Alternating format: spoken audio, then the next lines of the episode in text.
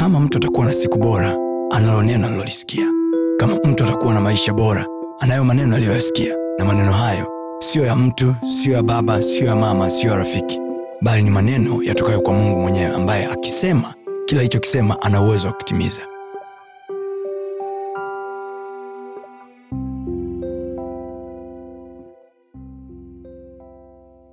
Ninataka nikupitisha kwenye vitu vitatu kwa haraka haraka na haya ni maandiko ambayo ninaamini nakiyataja uh, nafikiri watakusaidia kujua yanatoka wapi. Lakini nataka nikuunganishie kwa sababu nakimbizana na muda. Kuna kitu nataka ki- nikilete sasa sitaki kupotea. Iko hivi. Yesu anasema kwenye kitabu cha yohana. I- think is john chapter number 3 verse 16 if i'm not mistaken. Kama mistaken you'll correct me. Anasema wote waliompokea aliwapa uwezo. Alafu kuna mahali pengine anasema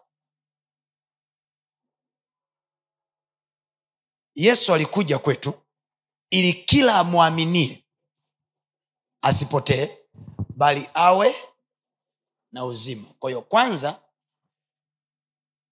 ni yohana hiyo hiyo moja.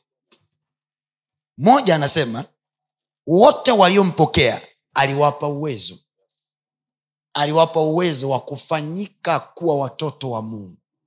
So uwezo wa mungu haupewi kwa mtu ambaye hajampokea. Please read there. Wote waliompokea aliwapa uwezo. Yohana sura ya kwanza mstari wa kumi na mbili. Okay? Yohana sura ya kwanza mstari wa kumi na mbili then tutaenda yohana tatu. Kwanzia mstari wa kumi na moja. Yohana sura ya kwanza. Kumbuka tunazungumza kuwezeshwa na mungu na uwezo tunaozungumzia sahizi ni hekima. Halo yes. Halo amen. Okay. twende. Kwanzia mstari wa kumi na moja mm-hmm. alikuja kwake wala walio wake hawakumpokea. Alikuja kwake na walio wake hawakumpokea. Alikuja kwake na walio wake hawakumpokea. Naomba unisikilize kwa makini sana. This thing will help you. Alikuja kwa walio wake naomba unisikilize mpaka kule nyumbani. Kuna machaka tunaingia kwa kudhania kwamba tunawaonea watu huruma kumbe tunapotea sisi wenyewe. Anasema alikuja kwa walio wake. Kwanza hawa walikuwa ni wakwake yohana sura ya kwanza mstari wa kumi na moja. Walikuwa ni wakwake lakini walio wakwake hawakumpokea.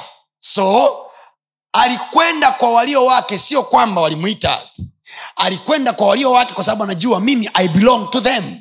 I am of them. Ni wakwao ni wakwao lakini wakwake hawakumpokea.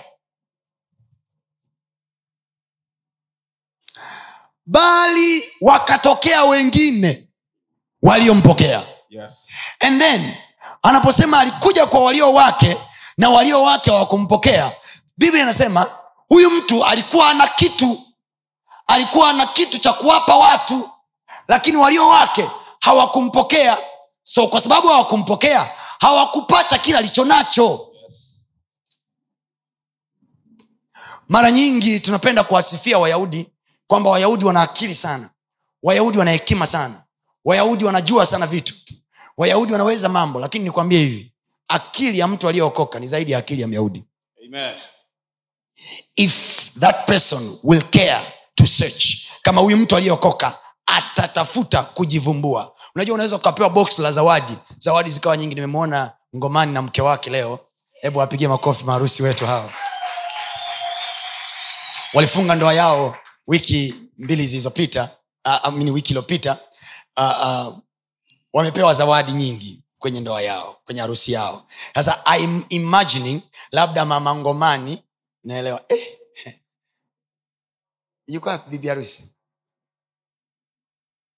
Hmm. Ushaanza kuitwa mama ngomani sahizi sasa let's say mama ngomani katika zawadi nyingi walizo nazo akaamua kuacha nyingi kwa sababu labda wamepewa nyingi akaamua kuacha nyingine wasifungue. So inawezekana kitu ambacho kiko ndani ya zawadi. Halo amen. Wanakihitaji ndani ya wiki hizi mbili kwa haraka. Ila kwa sababu amefunika ile zawadi hawajaifungua. Alafu anatoka nje wanatafuta huko. Alafu kitu kiko ndani. Alafu kuna mtu amewapa wao kama zawadi. Kwa sababu hajajali kufungua zile zawadi zote alizopewa. Ko anajikuta yuko kwenye levo ya uhitaji sio kwa sababu hana. So as far as god is concerned nilihudhuria kwenye harusi yako wakati unaokoka. Na nikakupa kitu kinaitwa roho mtakatifu. Ndani yake roho mtakatifu ana vipawa. Kule roman catholic tunaita vipaji. Vinaitwa vipaji vya roho mtakatifu. Ndo hivyo hivyo vipawa vya roho mtakatifu. Ndo mwingine anaita karama za roho mtakatifu. Ziko ndani yake. Na huyu roho mtakatifu anakuja tu kwa hao waliompokea.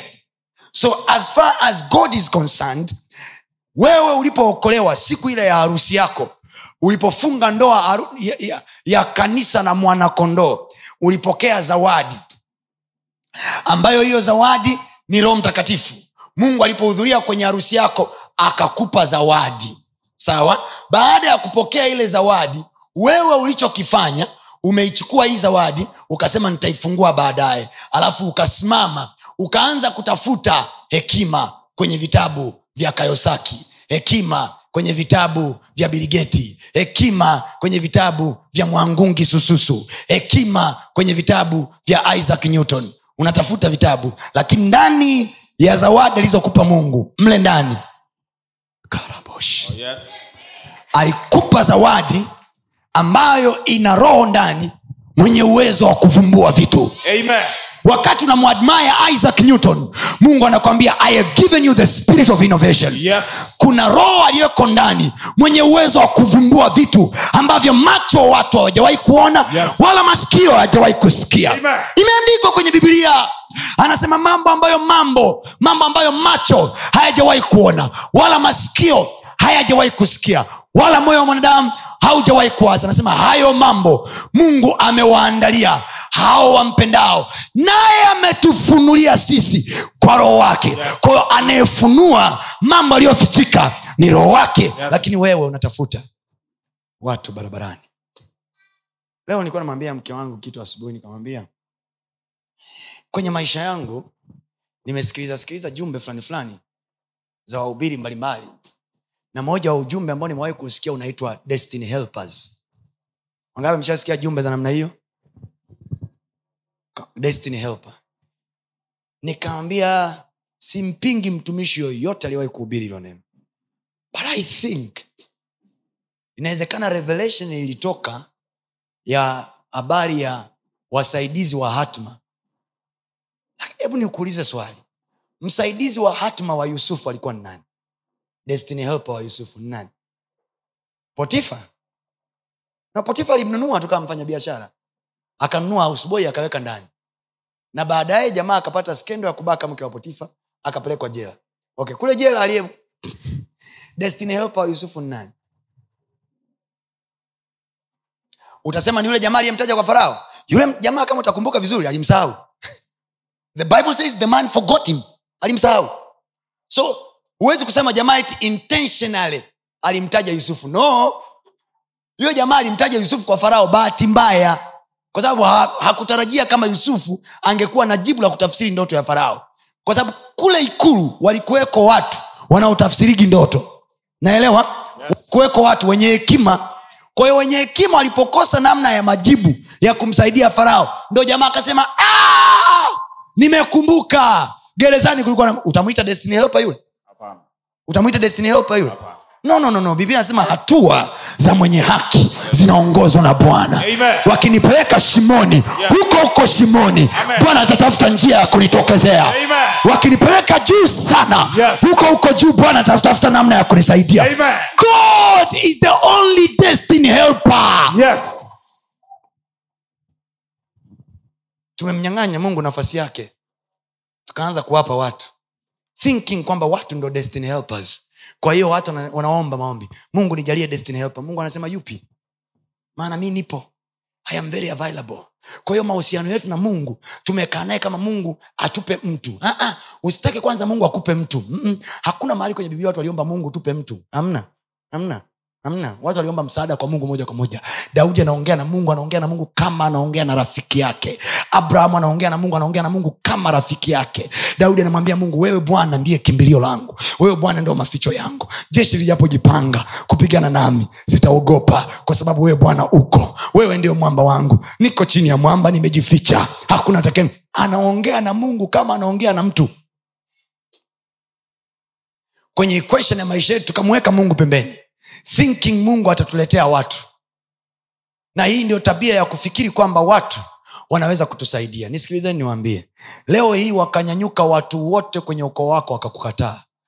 Mungu. Hallelujah. mungu. Amen. mungu anatosha. Amen. yusufu kaka zake wote wote wote walikubaliana wamuuze wote. Mchau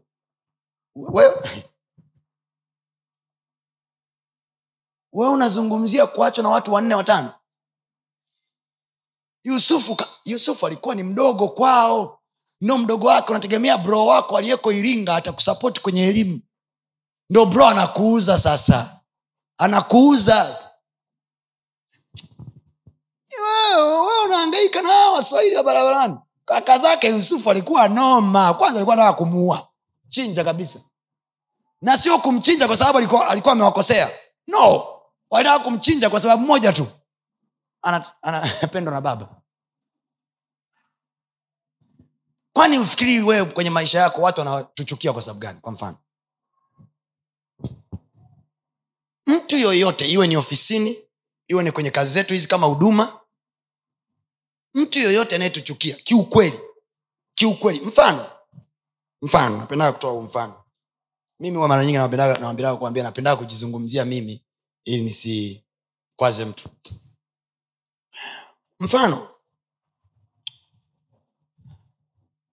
mtu labda anasema pastatoni haudumu vizuri labda sio mtumishi wa mungu wa kweli.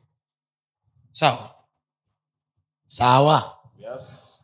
tufanye ni sawa. Yule jamaa ameongea ukweli kwamba mimi sio mtumishi wa mungu. Unajua ukitaka kuanza kusovu kesi usitetee kwanza tunasema hivi chukua kitu kinaitwa worst case scenario. Let us assume kweli pastor tony amefanya yote tunayoyasikia amefanya. Let us assume. What is the reason ya huyu mtu kuniambia mimi? Anataka amsaidie pastor tony au anataka nisaidie mimi? Yeye yeah, anajua pale mi nimeenda kufanya nini. Okay let's, let's, let's say huyu mtu mpaka anasema yeye ni bora what solution do you give me? Mfano nakueleza huyu daktari afai nitategemea utanipeleka kwa daktari aliye bora kuliko huyu sindio Yes. Yes. nazungumzia west case scenario. Yeah, let us assume it is as bad as it is. Sawa?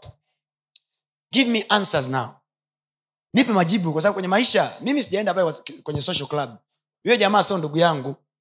Kwani we msandawe? Maa mi msandawe. We msandawe. Sio ndugu yangu yule. Ah, tunagawa hela humu. Hujafuata hela humu. Now let us assume kabisa anayekuchukia anakuchukia kwa ukweli.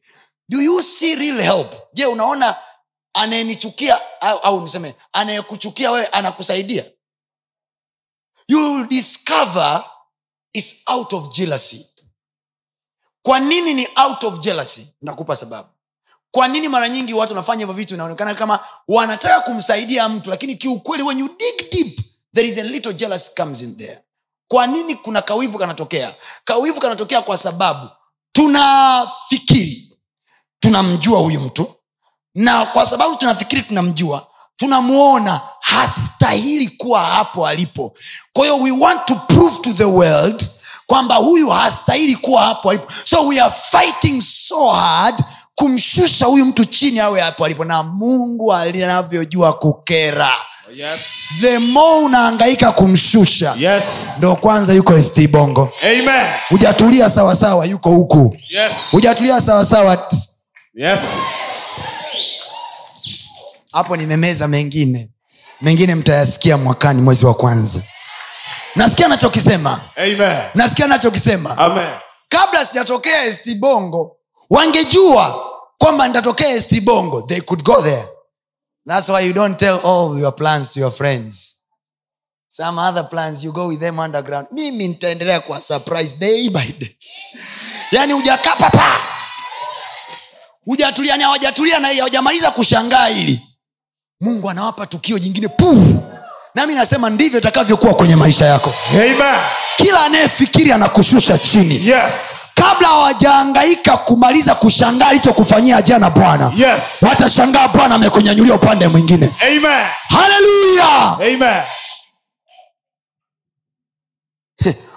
vile unavyojitahidi kumuuza yusufu ndo unamsogeza kwenye uwaziri mkuu Yes. Haleluya Amen. wale mabro light wangejua wangemhifadhi jamaa nyumbani ndo angemkomesha kwa hiyo comfort zote unazozitafuta kwa mashosti unachelewa unajichelewesha unajichelewesha usikimbie uchungu usikimbie uchungu unajizuia kuzaa Yes. uchungu na kusaidia kupush wewe Yes. nasikia nachosema Amen. Mwanamke akiwa anakaribia kuzaa tumbo limekaa namna hii. Miezi tisa imepita hajapata uchungu. Ni tatizo hilo. Yes. ni tatizo. Unampigia na simu mchungaji mchungaji uchungu umechelewa kuja. Ah. nani anaukimbilia uchungu? Ila kwenye real life uchungu tunaukimbia. Hatuutaki. Tunaona una matatizo. Proses ya maisha ndo hivyo hivyo. Kama unavyozaa yani nimekwambia mungu anaongea kwa ishara kuzaa kwa mwanamke ni ishara ya maendeleo ya maisha. Yes. mimba inatungwa siku moja lakini hauzai ndani ya siku hiyo hiyo. Mimba itahitaji miezi tisa manake unapokea idea unakaa nayo kwa muda unaijenga unaijenga mpaka inaanza kuletea faida. Amen. sio kwamba unapokea idea leo alafu siku hiyo unaifanyia kazi siku hiyo inakuletea matokeo. No things are don't work that way narudia tena vitu vyote duniani visivyoongea ambavyo kila mwanadamu anavifanya ni sauti ya mungu. Narudia vitu vyote duniani visivyoongea mifumo yote duniani isiyoongea ambayo mungu aliiweka na kila mtu anaifanya ni sauti ya mungu. Mfano mzunguko wa mwanamke wa siku zake za mayai na siku zake za menstruation ni hekima. Ni hekima ya mungu ile ni sauti ya mungu.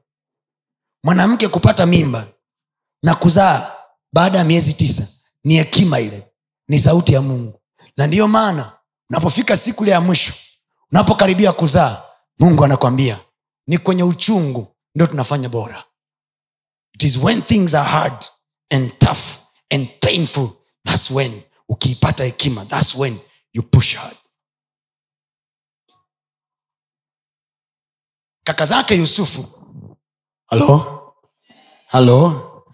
Halo? Ninakutamkia kwa jina la yesu. Mpaka kule nyumbani unayenitizama kwa njia ya televishen na kutamkia kwa jina la yesu. Kichaka chochote walichokuficha hawajui. Hawajui. Ndo anakuatamia ili yai lako lipasuke. Amen. katika jina la yesu. Amen. kuku akitoa mayai yakiwa wazi hayawezi kutotolewa. Ili yai nasema hivi vile wanavyokuficha hawajui wanakuatamia. Saa itafika kuku atoboi yai yai linalopasuliwa kutoka nje. Yai linalopasuliwa kutoka nje ni viza hilo lishaharibika. Yai huwa linapasuka lenyewe. Kuku adonoi hivi pa Mm-mm, kifaranga ndo kinadonoa kutokea ndani. Kuku anakuwa bado ameatamia watashangaa. Wakiwa wamefunika namna hii wamekuficha namna hii. Yes. wakiwa wamekuficha namna hii Yes. watashangaa pichu Amen. sema kwa jina la yesu. Kwa jina la Yesu. vile wanavyonificha Vile wananipa joto wananipa joto. la kutengeneza kifaranga. Kutengeneza kifaranga.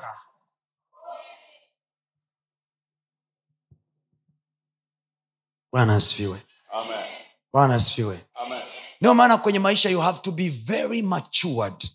Yaani uwe mtu mzima sana huku ndani kujua what do i really want in life changamoto tulionayo walokole karibia wengi na watu wengi wanaotafuta mungu. Ni kama watoto yani ni kama na ndio maana unaona mtaani huko watu wasiomwamini mungu wanaonaga walokole kaa wajinga yani ka, kama zuzu kama zezeta. Tunaona kaa tunatapeliwa maisha yetu. Kwani kwa sababu we don't really know what we want. Jana tulikuwa kwa mtumishi mwanginda juzi tulikuwa kwa mtumishi duma alafu wote tulikotoka tumetoka kwa sababu tumeambiwa vitu. Lakini hatujatoka kwa sababu tumesema hivi ah, i have seen another upgraded revelations. Kwao nimefuata upgraded revelation huwa mara nyingi majungu sisi ndo anatuamulia maisha. Nafiki mjini ndo anatuamulia maisha.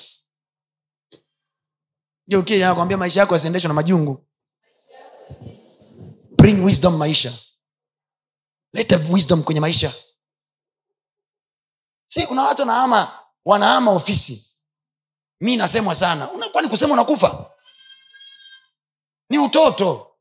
Mwambie inakopunguza mautoto geukie usoni mwambie punguza mautoto. Utoto ni mzigo. Na mtoto haaminiwi na amjui tu. Amjui tu. Unajua tatizo ni kwamba tunafikiri this is a game. Tunafikiri hii kazi ya mungu ni michezo ni kama usanii ni kama sanaa yani we think the work of god is an art. Yani nadhania hapa mi nimekaa kaa nasibu nacheza yani. Nacheza nyimbo hizile eh? kama mboso this is the work of the lord yes. hii ni kazi ya mungu engineered from above Yes.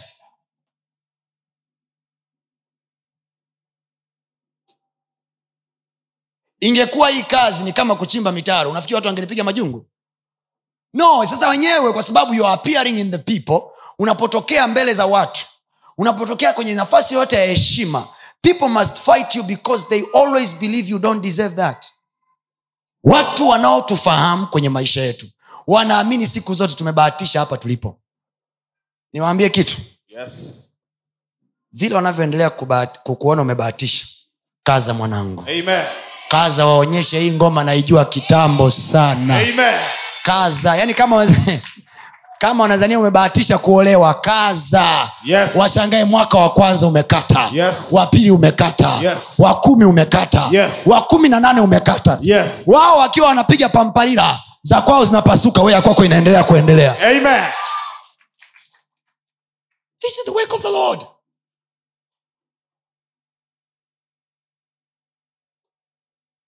Bwana asifiwe. Amen. bwana asifiwe. Amen. kinachokusababishia watu wakuchukie ndo hicho hicho kitakachokupeleka ikulu. Usikasirike ukasusa kutafsiri ndoto kwa sababu huwezi jua. Huwezi jua. Yusufu alisema hivi si tafsiri tena naacha fikiri yusufu aseme hivyo. Basi bana naona kaka zangu ananchukia sitafsiri tena naacha. Bro hicho hicho anachokupiga nacho ndo hicho hicho. Ndo hicho hicho kitahitajika mbeleni. Endelea kukinacha katika mazingira ya maumivu hayo hayo. Yes. endelea kukifanyia kazi. Yaani hicho hicho anachokupigia nacho vita hicho. Hicho ndo kina majibu hicho. Yaani yani jambo linalokufanya upigwe vita hilo jambo ndo lina hela yako hilo. Amen. mungu anaongea kwa ishara. Wasingeiona shetani asingeiona fyucha asingekukatisha tamaa. Yes. hata mimi ningekuwa shetani. Hata mimi ningekuwa shetani. Mimi ningekuwa shetani. Nikijua unaenda chaka na kusindikiza lakini nikijua unaendea ukuu natafuta kila namna nikuzuie. Yes. kwao kuna watu mnaona mnapigwa vita kwenye biashara kwenye kazi. Mtu wa mungu kazana kazana kazana hapo anapokupigia vita hapo. Yes. ndo pana kesho yako. Amen. ndo pana chakula yako. Amen. siwezi kukutoa wewe sehemu ambayo najua kesho na chakula. Yaani bwana asifiwe. Mwambie jina yako shetani. Sio mjomba wako. Kwamba akutie moyo ukiwa unaelekea kwenye ukuu.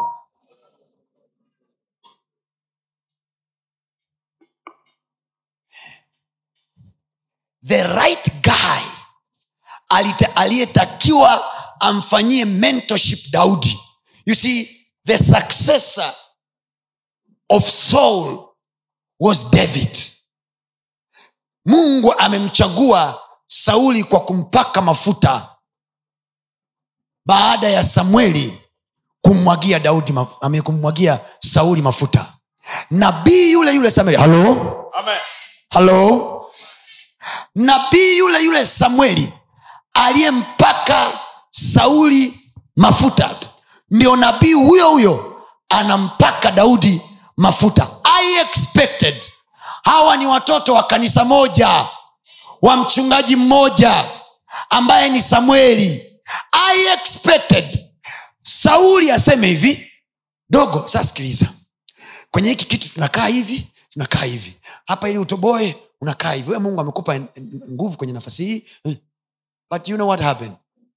Mtu aliyetakiwa amshike mkono sa daudi ampandishe kwenye kiti wapishane kihalali. Unajua kilichotokea? Huyo huyo mtu ndo aliyempiga aliyekuwa anamrushia mkuki amuue. Narudia tena hivi haupigwi wewe kwa sababu watu wanakuchukia tu. Yes. wamekiona kiti Yes. nasema wamekiona kiti Yes. wameiona heshima wameuona ukuu Yes. unapumbazwa kwa sababu unachoka haraka vita haikimbiwi my sister Yes. vita haikimbiwi my brother Yes. komaa kazi yetu ni kukupa hekima Amen. ili ukiyaona mabaya unajificha Amen. mkuki unakuja unaukwepa haukimbii ikulu daudi akususa hakusema mi na naacho baada ya kurushiwa mkuki hakuondoka mezani. Aliendelea kula mezani. Waandaa meza mbele yangu machoni. Watesi wako wapi? Ah, nijibu watesi wako wapi? Mbele yangu. sikiliza. Waandaa meza. Wangapi wamewahi kutoka dina? Kula chakula na mtu mahali wangapi wana dining table nyumbani mwao? Wangapi wana dining table nyumbani mwao? Wewe una dining table. Kanunue. Iwaze hii scenario. Fanya hii imagination. Hata kama una dining, dining table kfc ushaenda na washikaji kwenda kula? Waandaa meza. Kuku zimeandaliwa pale. Mbele yangu. Kuku ziko wapi? Mbele yangu. machoni panani. Kwao watesi wako wapi? Na wenyewe wako mezani. E, fakti ya kwamba wako watesi mezani haimaanishi naacha kula. Acha kususa meza inaandaliwa mezani. Na watesi wako wapi? Endelea kula. Amen. nasema meza iko wapi? Chakula kiko wapi? Mezani. meza imeandaliwa mbele ya nani? Watesi machoni pa nani? Watesi wangu. kwa hiyo chakula kiko mbele ya nani na chakula kiko mbele ya nani? Yaani chakula kiko mbele yako na kiko mbele ya nani? Ya susa. Wenzio. Wala. so when the pressure comes in your life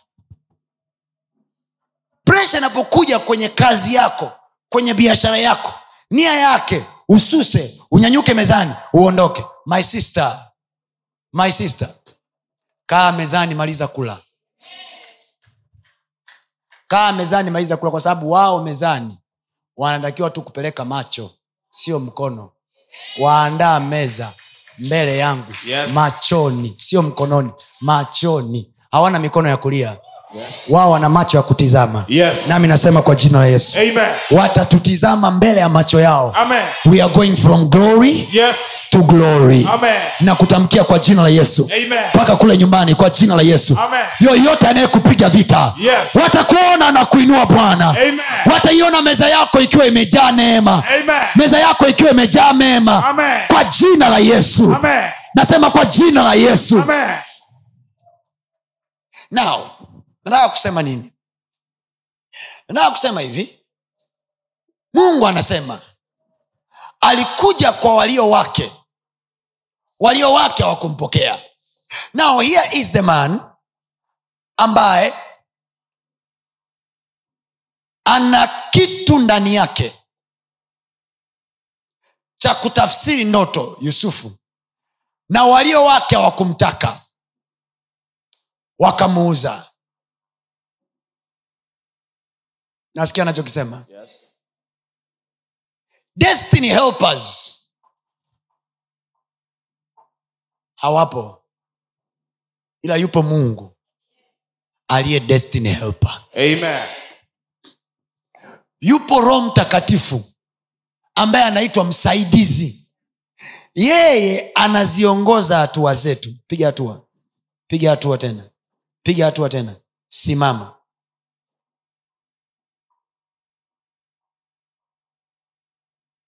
hasara zinapita. Majanga yanapita. Mabaya yanapita. Roho mtakatifu anasema yamepita. Piga hatua tena. Yes. twende tena. Twende tena. Simama. Ajali zimepita. Magonjwa yanapita. Roho mtakatifu anasema piga tena hatua. Maana yake unafika wakati biblia anasema amelaaniwa mtu yule amtegemeaye mwanadamu na kumfanya mtu kuwa kinga yake na moyoni mwake amemwacha bwana. Maana yake nini? Tunapoaminishana kwamba duniani wako watu wanaotakiwa kutusaidia macho yetu gradually yanaondoka kwa mungu aliye msaada wetu. Mungu anataka turudi huku ndani turudi huku ndani kumsaka yeye tumtafute yeye. Yeye sasa ndo awe kiongozi. Akwambie tembea. Anakwambia simama anakwambia tena tembea Amen. sikiliza nikwambie tangu siku ya kwanza mtu aliyetakiwa kumsaidia mdogo wake mwanadamu wa kwanza kabisa ambaye alitakiwa kuwa kiongozi wa mdogo wake alipoona mdogo wake amepata cheo kwa bwana akamwambia destiny helpers, destiny helpers. akamwambia njoo twende mpaka uwandani akiwa huyu ndani ya moyo wake hajui kwamba uandani napelekwa kufanya nini. Be careful with whoever gives you advice. Huku ndani huku. Mbona umeacha kukusikiliza? Mbona umeacha kuisikiliza sauti yako ya ndani?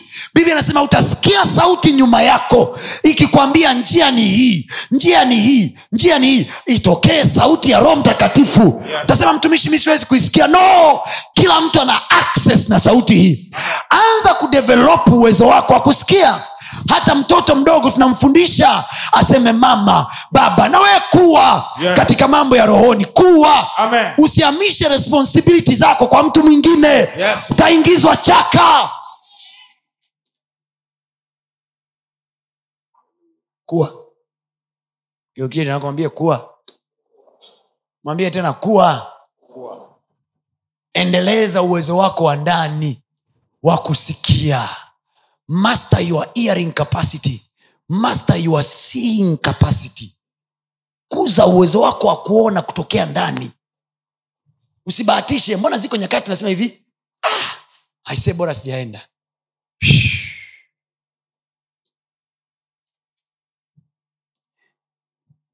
Nafahamu kwamba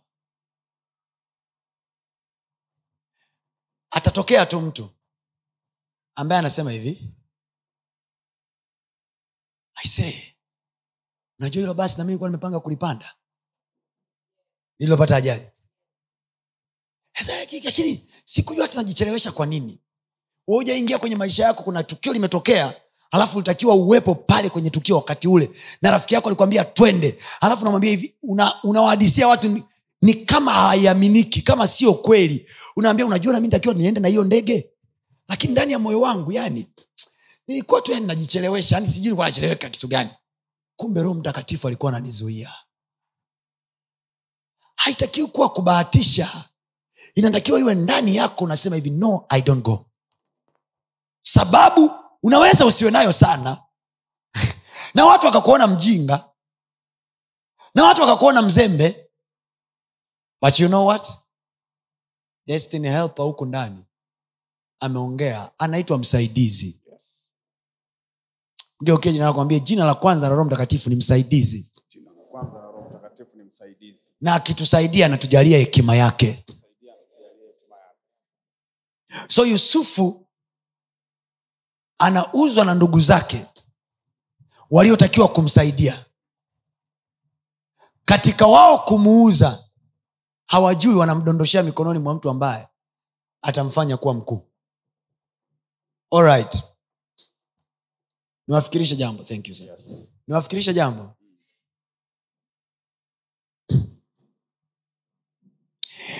kipawa cha kuota ndoto kilikuwa ni cha nani cha yusufu sindio Yes. lakini yusufu alichagua auzwe kwa nani alichagua auzwe kwa nani nauliza alichagua auzwe kwa nani Hapana. wakati tumefanya interview tunakopangiwa tunachagua sisi wakati tunakuwa located mahali mahali tunachagua sisi. Yaliyoko mbele yetu sisi hatujayaona lakini yuko mungu aliyeyaona. Kwa yeye anatu allocate vipi kama yusufu angeuzwa tu kwa tajiri yoyote yule pale misri ambaye hana access na gereza la mfalme? Kwa sababu yusufu akauzwa kwa potifa. Potifa alikuwa ni mkuu wa majeshi. Mkuu wa majeshi alipopata kesi na yusufu akampeleka yusufu gerezani. Ukisoma biblia yako yusufu hakupelekwa gereza lolote. It was specifically ordered apelekwe gereza la wafungwa wa mfalme. Aliyepanga yusufu apelekwe gereza la wafungwa wa wafalme ni yusufu. Ni wajomba zake. Alikubaliana na potifa kwamba potifa sasikiliza unajua wewe ni destiny helper wangu. Na a, naomba uhakikishe nikipelekwa gerezani napelekwa gerezani kwa sababu mimi nina ndoto na kipawa cha kutafsiri ndoto.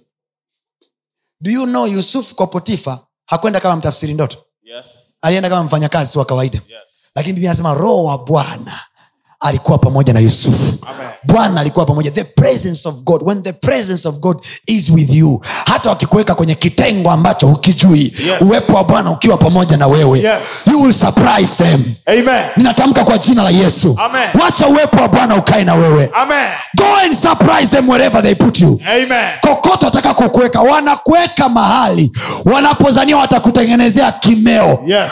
ofisini wamekutegeshea mtego maalum uingie mahali watakapopata pa kufukuzia kazi. Yes. gafla wanashangaa. Uwepo wa bwana uko pamoja na wewe. Amen. unakupa uwezo wa kumasta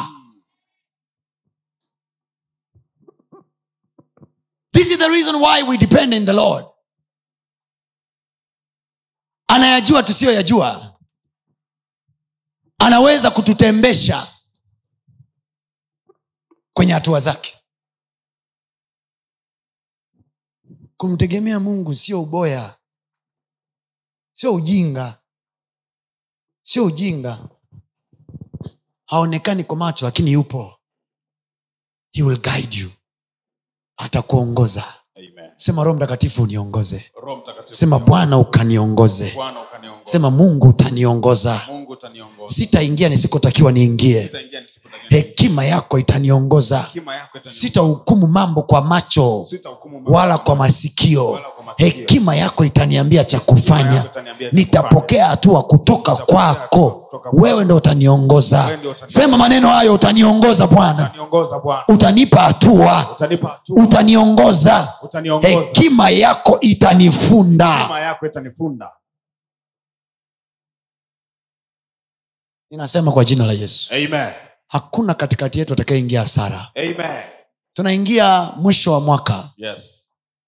Katika jina la yesu Amen. hautapanda gari likaishia kwenye ajali Amen.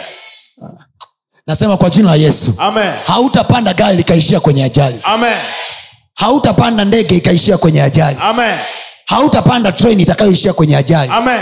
hautapanda bodaboda itakayoishia kwenye ajali hautapita barabara itakayoishia kwenye ajali Amen. tasikia sauti ya roho mtakatifu ndani yako Yes. ikikwambia pita njia hii Amen. itakuepusha na mabaya Amen. sema kwa jina la yesu Kwa jina la Yesu. yako mambo nisiyoyaona nisiyo lakini wewe mungu umeyaona niepushie ubaya ubaya. kwa jina la yesu Kwa jina la Yesu.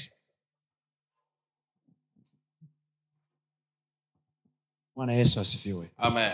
bwana yesu asifiwe Amen. utaepushiwa na ubaya Amen. mungu atakuepusha na ubaya Amen. kwa roho wake mtakatifu aliyeko ndani yako Yes. roho wa hekima atakaa ndani yako Amen. atakupa hekima Amen. anasema ni nani aliye na hekima na ni nani aliye na ufahamu na aonyeshe kazi zake katika upole wa hekima manake utofauti wa kazi yako wewe na kazi ya huyu utofauti wake. Uko kwenye manifestation of wisdom.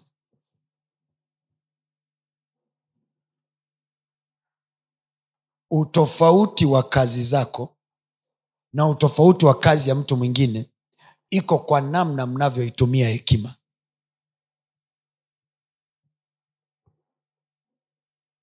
Sijui kama mnanielewa. Yes. And wisdom is divine. Hekima ni kitu cha kimungu. Na mara nyingi hekima ni kama mtu amebahatisha. Lakini is exactly thing that somebody is supposed to do. Yes. hekima ni kitu kile kile ulichopaswa kufanya.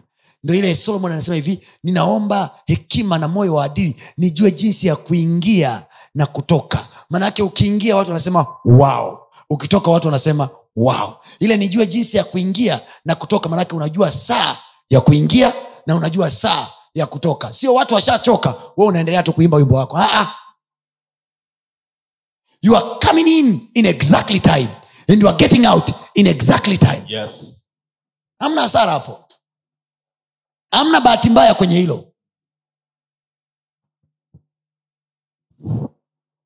East africa kama kutatokea watu wenye hekima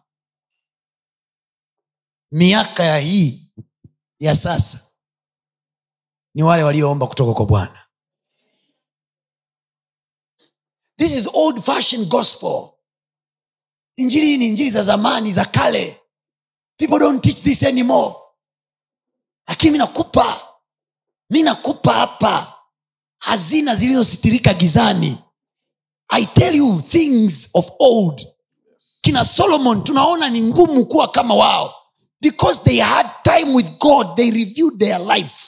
Sisi tuna mavitabu sisi tumesoma. Ko tunadhania maisha hapa ni mavitabu tu. Unajua unajua jamaa anasoma sana.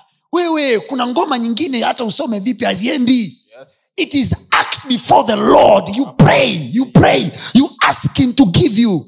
And he, he dropped in you a divine wisdom anakushushia hekima divinely. You operate in a divine manner. Unapita njia ambazo wenzako hawapiti kabisa. Kila wakijaribu kuwaza ametupitaje huyu mjinga? Mbona tumesoma na yeye? Mbona tulifanya naye kazi? Mbona tulimwacha darasani? Mbona nimepokea kwa mkono wako bwana. Ni mara mia ya uzima wa milele ya mkono wa mungu sio ya mkono wa mtu. Nasema ya mkono wa mungu sio ya mkono wa mtu. Amen. It's an old fashioned thing. But i tell you my people nawaambia kweli watu wa mungu. Nawaambia kweli Yeah. if we choose in our life tukichagua kwenye maisha yetu kwenda mwendo huu unaoonekana ni wakale unaoonekana ni wa zamani.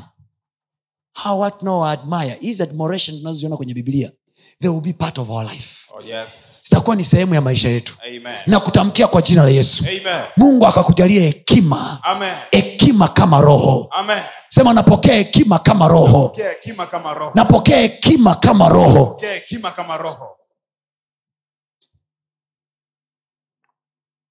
ngapi wanaelewa nachokisema do you really get what I'm saying naelewa kweli nachokifundisha Yes. Ntakuonyesha ntakuonyesha anasema ni nani anayeijua hekima? Sawa? Yes. na ni nani anayeujua ufahamu? Na atuonyeshe kazi zake kwa upole wa hekima. Manayake hekima ina kazi zake. Wisdom is not an idea. Wisdom has its works hekima inaonekana kwa kazi zake. Sema hekima inaonekana kwa kazi zake. Sema bwana yesu. Bwana Yesu, kwa roho wako mtakatifu wako nijalie hekima na kazi zake. na kazi zake. linatokea janga kwenye nchi.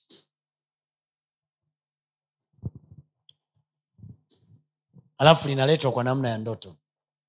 Taarifa inakuja kwa namna ya ndoto likitokea tatizo gafla kwenye uso wa nchi. Hmm? naomba mnisikilize. Naongea kitu with a very high sense of mind. So please listen to me. Mguse jirani yako ambie msikiza mchungaji. Piga yani piga kabisa. Lipiga hilo linalala. Sikiza nikwambie ikitokea medical problem kwenye uso wa nchi watatafutwa geniuses. Watatafutwa magenius wa eneo la afya watuletee majibu. Sawa? Lakini nyinyi mnajua nyinyi mnajua kwamba sio kwamba tanzania haina magenius kwenye eneo la afya. Wapo. Imekuja korona hapa juzi of course wengine wanasema ni fiasco. Wengi wanasema ni propaganda imetengenezwa ili watu watengeneze hela. Na ukweli ni kwamba medical world ina namna mbili. Nataka mnisikilize kwa akili kubwa. Siongei tu na watu kutoka mwagugu. Uh-uh. naongea na dunia nzima. So i will talk in a very high international manner kwa hiyo vuta akili yako mpaka ifike levu ya akili ya mzungu. Alafu unisikilize. Kwenye sekta ya afya kuna namna mbili. Kuna sekta ya afya kama huduma na sekta ya afya kama business. Kwa hiyo mtu anayekuja na senario ya kwamba watu wanaweza wakainvent magonjwa ili wauze dawa. Usimkatalie. Usimkatalie. Kwa sababu kijamii tunasema tengeneza tatizo alafu tengeneza na solution. Yes. uza dawa. That is one mind. Lakini kwenye sekta ya afya huku huku kuna watu ambao they are there purely wakiwa na ufahamu kabisa wa kutaka kusaidia jamii. Hasa vyote hivi viwili vitaanza kufanya kazi ndani yako kwa aina ya roho ulioichagua kwenye bibilia zetu kuna watu wanaitwa inventors of evil wavumbuzi wa maovu. Yaani watu wanawaza mpaka wanatengeneza tatizo. Inventors of evil wapo. In your bible. Kuna watu wanaitwa inventors of evil. Yaani wenyewe wana spirit maalum. Ume, umewahi kuiona? Yes. soma. Warumi sura ya kwanza mstari wa thelathini warumi sura ya kwanza mstari wa thelathini. Tutasoma kiswahili alafu takusomea kiingereza ili uone ilo neno inventors of evil. Inventors ni wale wavumbuzi sindio yes. halo? Amen. Eh, nimewapoteza waswahili. Mpo? Inventors of evil. Manake these people wako kwenye sector of inventions. They are inventing kama wanavyo invent perfume. Watu wana invent sim watu wana invent vitu mbalimbali. Sasa kuna watu ambao they are inventors of evil. Read there. Kwanzia mstari wa ishirina nane. Twende. Na kama warumi sura ya kwanza ishirina nane. Twende. na kama walivyokataa kuwa na mungu katika fahamu zao. Walikataa kuwa na mungu wapi? Katika fahamu zao. Halo? Hawa watu walikataa kuwa na mungu katika nini? Katika fahamu zao. Katika nini kwao mungu aishii kukaa rohoni tu mungu anakaa na kwenye fahamu pia. Kwa hiyo mungu akikaa kwenye ufahamu wa mtu anaurul ule ufahamu anauendesha ule ufahamu anauongoza ule ufahamu kuna mahali anaupeleka ule ufahamu. Kwao unajiona ni kama unafanya kitu kumbe ufahamu wako umevamiwa na uwepo wa mungu. You start do, doing things from the mind point iliyokuwa filled na mungu ndani yake. Yes. I don't know if people are getting what I'm saying. Amen. sema kwa jina la yesu. Kwa jina la yesu. Ufahamu wangu na ujae mungu. Ufahamu wangu na ujae mungu. Ili nione mungu anachoona. Ili nione mungu anachoona. Siwezi sasa kushusha levo ya injili yangu ndo nimepewa hii. Elewa hivyo hivyo.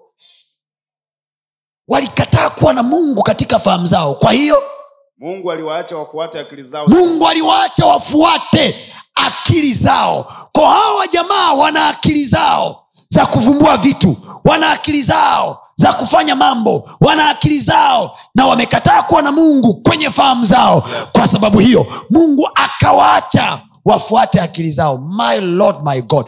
Mungu akiwaacha wafuate akili zao wanatengeneza nini? Fikiri wana akili fulani iliyokataa kuwa na mungu. Hawa jamaa wata invent vifaa vya kufanyia mapenzi ya jinsia moja. Business. So they make money. Wanatengeneza uume bandia. Ni kazi. Ni invention. Ni intelligence ya mtu. Yes. are you listening what I'm saying? Amen. are you listening what I'm saying? Yes. wanakutengenezea doli ambalo lina ngozi ya mtu kabisa. Na mtu anakwambia hivi huyu ndio mwanamke wangu. Mnaona kwenye mitandao ya kijamii jamaa ame anatembea na doli lake kila mahali.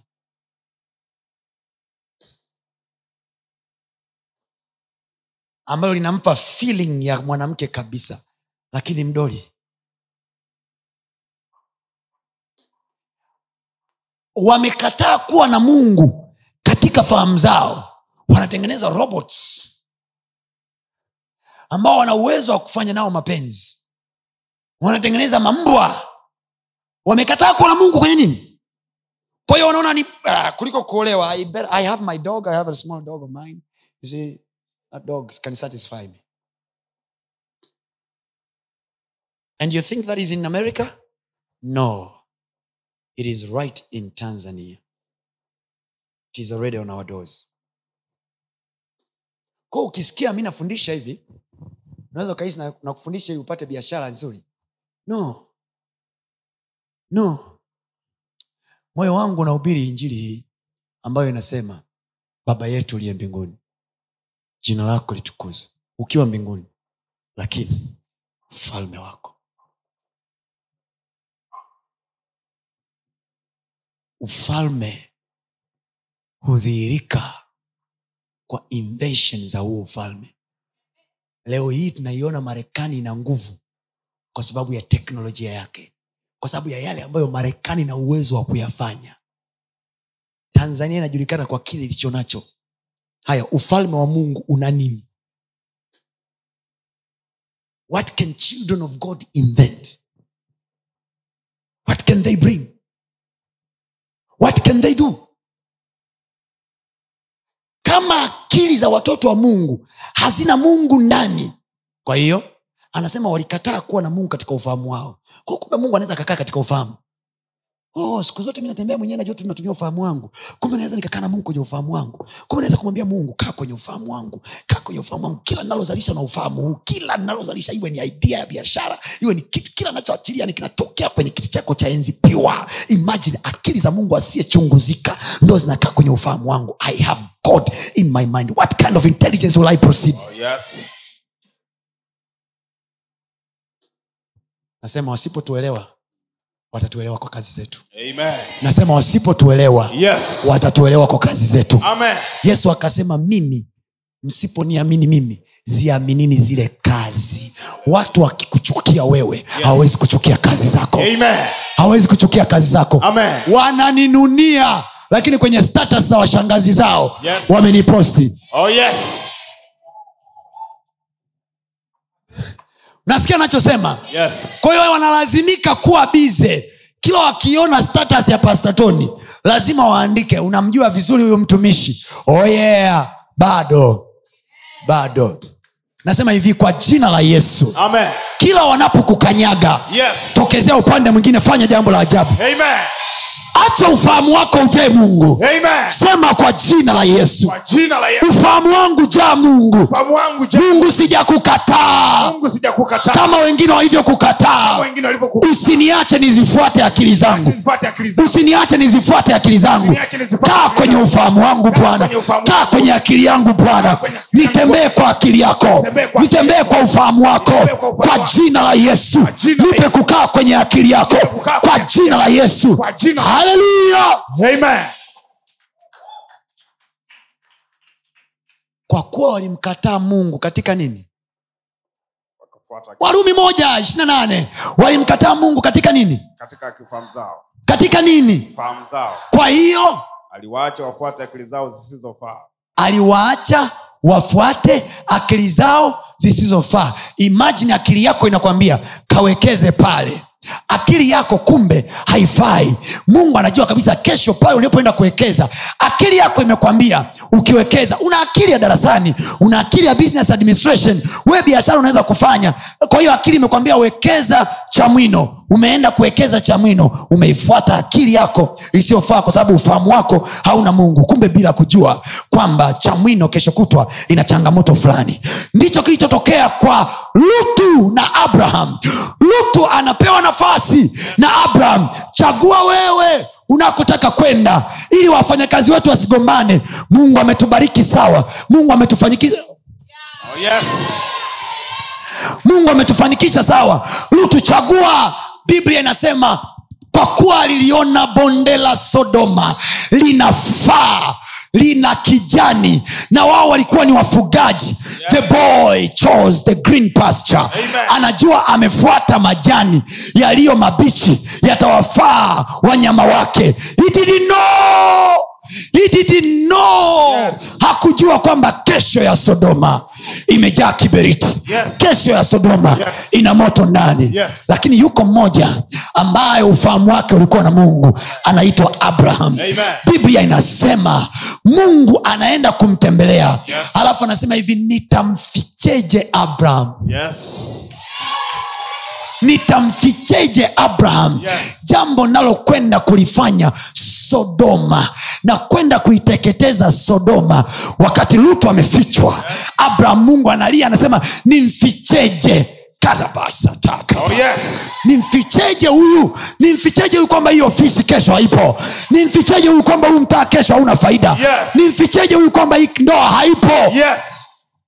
wakiingia chaka wengine Amen. wewe utaokolewa kwa jina la yesu wewe utaokolewa kwa jina la yesu Amen. Wewe utaokolewa kwa jina la yesu. Amen. sema kwa jina la yesu. Kuanzia mwisho wa mwaka huu.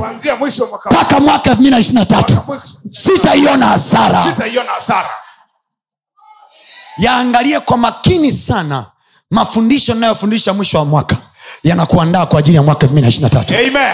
Watu wako humu ndani Yes. mungu atawanyanyua na kutamkia pale nyumbani kwa jina la yesu mpaka kule nyumbani kwa jina la yesu Amen. mungu atakunyanyua Amen. nayenitizama kwa njia ya televishen Yes. roho wa bwana na aje juu yako Amen. katika jina la yesu Amen. ufahamu wa mungu uje juu yako Amen. in the name of jesus Amen. sema kwa jina la yesu Kwa jina la Yesu. bwana atakaa ndani ya ufahamu wangu sitazifuata akili zangu mwenyewe Fuata akili zangu mwenyewe. je si biblia zetu iliyoandika umtegemee mungu usizitumainie akili zako mwenyewe. Oh yeah tunazo akili lakini akili zetu kuna wakati hazifai. Hazifai hazifai. Kuna wakati hazizai matunda. Akili zetu kuna wakati hazileti majibu. Tunaingia kwenye majanga ambayo akili zetu hazina majibu. Thats when we switch in kwenye ufahamu wa mungu.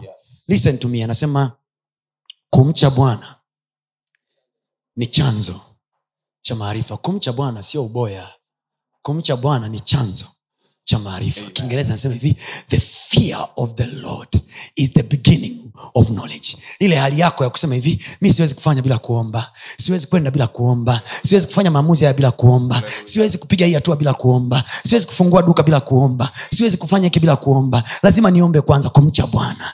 The fear of the lord. Unamhofu mungu. Yes. unamhofu mungu. Hivi ni chanzo cha maarifa. Ukipiga magoti unaomba namna hii. Mungu nisaidie. Mungu nisaidie. Mungu naanza hapa kabla hujamaliza maombi maarifa yanakuja maarifa yanakuja Yes. kumcha imani ina chanzo na maarifa yana chanzo Yes. maarifa chanzo chake sio vitabu Yes. kumcha bwana ndiyo chanzo Amen. cha maarifa sio vitabu Yes. kwa sababu kuna wakati vitabu vitakwambia mpaka ambapo wanadamu wamewaza lakini kitabu akioni kesho Yes. bwana ameiona kesho Amen. Sema nakataa kuingia chaka. Nakataa kuingia chaka. Sema kwa kuwa nimemcha bwana kwa kuwa nimemcha bwana napokea maarifa ya malezi. napokea maarifa ya malezi. Napokea maarifa ya kutunza ndoa. Napokea maarifa ya kutunza napokea maarifa ya kufanya biashara. Napokea maarifa ya kufanya kumcha bwana ni chanzo cha maarifa. Napokea maarifa kutoka kwa bwana. katika jina la yesu. Natembea chini ya maarifa makuu. Katika jina la yesu. Wingi wa maarifa huko juu yangu. Sitapotea. Ninafundishwa na Bwana anasema ni nani aliye na hekima? Ni nani aliye na hekima? Bwana atamwonyesha ufahamu. Um,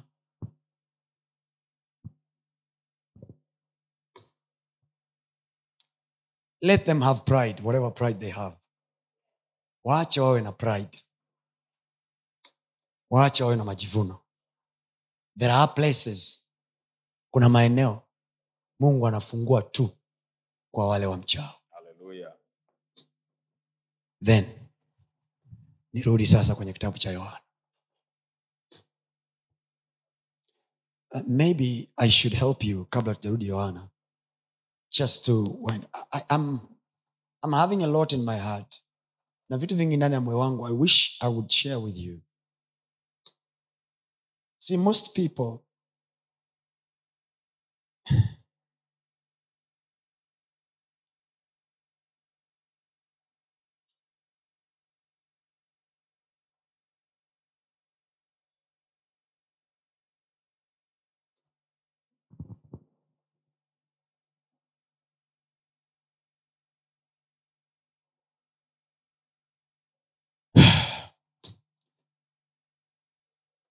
because we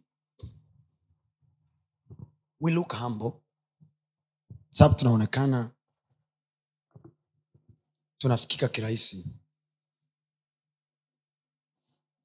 Hatuna mabodyguard kama watumishi wengine. Hatuna mbwembwe za kuwa na misafara ambayo ndani ya mioyo yetu najua tunaweza kuwa nayo because we can be accessed easily doesn't mean we are the same.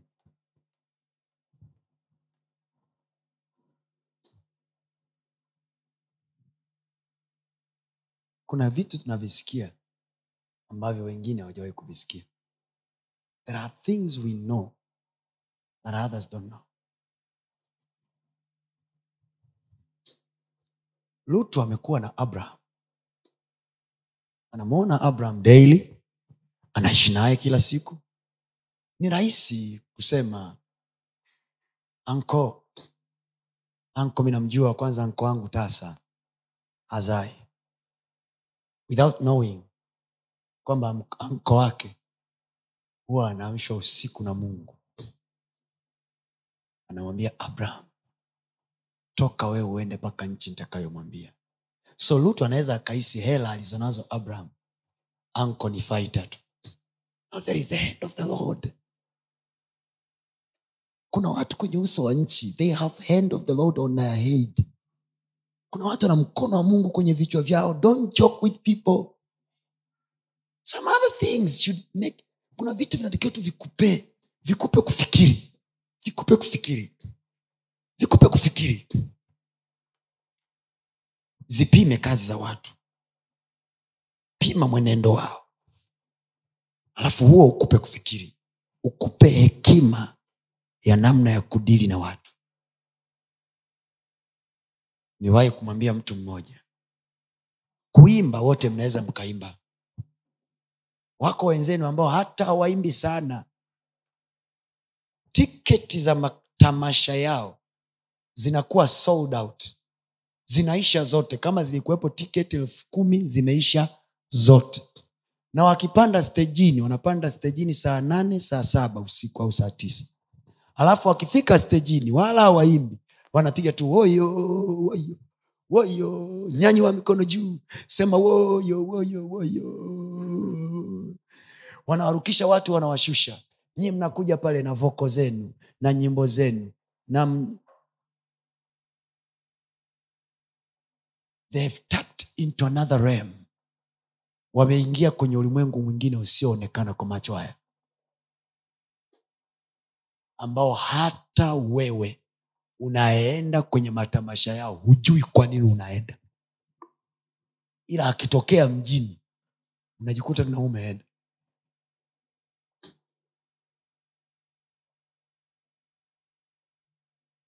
We speak another realm huo ni ulimwengu mwingine ambao I'm trying from my heart kuwasaidia watu wa mungu kwamba we can all go there. Tunaweza wote kuingia kwenye huu ulimwengu tunaweza we can go there. Watu wakawa wanakuwaza kuwaza kabisa wanapiga hesabu za maisha yako wanacheki. They cannot have conclusion. Hawawezi wakatres mletee auditor abraham umuulize hii hela yote ulionayo umeitoa wapi? Atakwambia baraka ya bwana ndio inayotajirisha I'm just blessed. I'm just blessed. baraka ni kitu cha rohoni. Ni kitu cha rohoni. You have to tap another realm to have it. Nasikia watu wa mungu. One of the reason kwa nini watu wanawapigaga vita watu ni kwa sababu they don't really know what makes them supernatural sasa hata sisi hatuwezi kukielezea kwa sababu ni roho.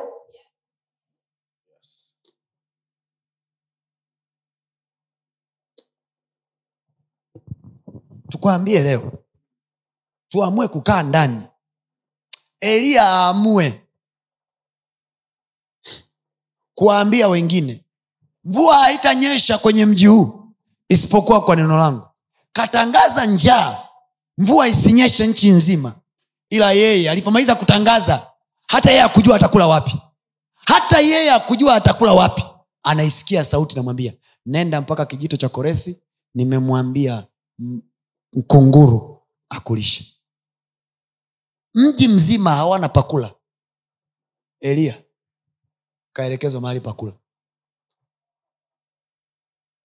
eliya anatokezea kwenye mji ana afya wakati wengine wamekondeana anaingia kwenye mji eliya anamwambia mwanamke wa serepta anamwambia mama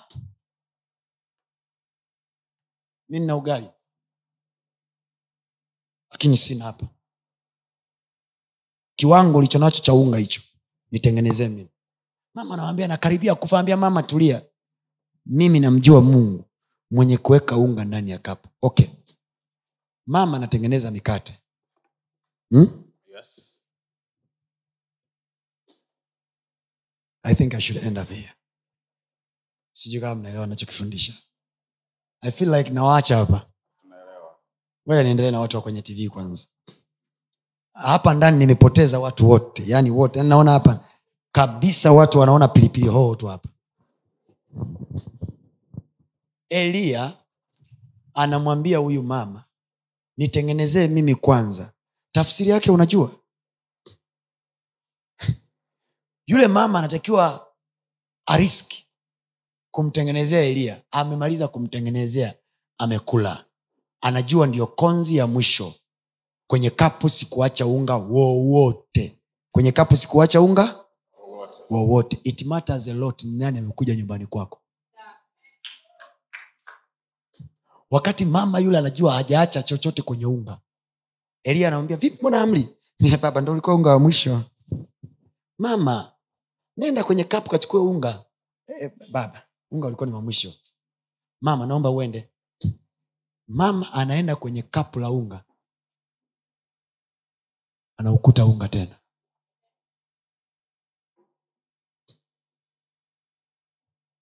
Hakuna haja. Naomba unisikilize. Hakuna haja ya mungu kuingia kwenye equation ya maisha yako kama hakuna supernaturality kama hakuna maajabu maajabu kama hakuna miujiza hakuna haja. Hakuna haja. Ili ionekane ni maajabu ili yaonekane kuna vya ziada vimetokea mungu na ahusike. Biblia anasema walimwacha mungu katika fahamu zao. Kwa hiyo na mungu naye akawaacha wazifuate akili zao. Ah, si amesoma huyu? Kwao utazalisha mgeokiakwambia ukimwacha mungu utazalisha pale digri yako inapoishia. Akili yako inapoishia. Lakini mungu ukimwingiza kwenye equation unaenda zaidi ya akili yako. Unaenda zaidi ya akili yako. Na mchungaji ametuambia tuna uwezo wa kwenda zaidi ya akili zetu. Please read there. anasema akawaacha. Wafuate nini akili zao zisizofaa. Akili zao zisizo uh-huh. wafanye yasiyowapasa. Ya, wafanye yasiyowapasa. You see that? That is lack of wisdom. Wafanye yasiyo wapasa yani hawakupaswa kumchukua mtoto wa mjomba wake akamchukua. Ndo huyo huyo aliyekuja kumvunjia nyumba yake ko mungu kamwacha afuate akili isiyofaa akafanya yasiyompasa. Sema kwa jina la yesu. Kwa jina la yesu. Akili yangu haitanipotosha. Ufahamu wangu umejaa bwana. Mnaelewa? Yes. kawaacha wafuate akili zao zisizofaa. Kwa hiyo wakafanya yasiyofanya nini? Yasiyowapasa. Umeoa usiyepasa umoe chaka umeolewa na usiyepasa umeolewe naye umeingia mkataba na mtu usiyetakiwa kuingia naye why alikuacha uzifuate akili zako zisizofaa kuna uwezekano watu wa mungu wa kuepusha ajali nyingi kwenye maisha yetu Yes. kuna uwezekano. Ninasema kwa jina la yesu kuna uwezekano. Amen. sema kwa jina la yesu. Kwa jina la Yesu. nakataa ajali kwenye maisha yangu. Ajali ajali za ndoa ajali za ndoa, ajali za biashara ajali za kazi ajali za barabarani ajali za safari. Hata iacha akili yangu. Iende isikopasa kwenda. Wamejawa na udhalimu wa kila namna. Aha, uovu na tamaa na ubaya aha, wamejawa na usuda na uuaji Aha. na fitina Aha. na hadaa. Aha, watu wa nia mbaya aha, wenye kusengenya aha, wenye, kuzi, wenye kusingizia aha, wenye kumchukia mungu aha, wenye jeuri aha. wenye kutakabari. Unazisikia hizo? Unazisikia hizo? Unazisikia hizo? Yes. unazisikia hizo? Yes. hazifanani na anayetaka kutoa kanisani? Zirudie tena wamejawa na udhalimu wa kila namna. Moja. Uovu. Mbili. Na tamaa. Tatu. Na ubaya. Nne. Wamejawa na husuda. Tano. Na uuaji. Sita. Na fitina. Saba. Na hadaa. Nane. Watu wa nia mbaya. Nia nini? Mbaya. Nia nini? Mbaya. Nia nini? Mbaya. Twende. Wenye kusengenya. Nini? Wenye kusengenya. Twende. Wenye kusingizia. Nini? Wenye kusingizia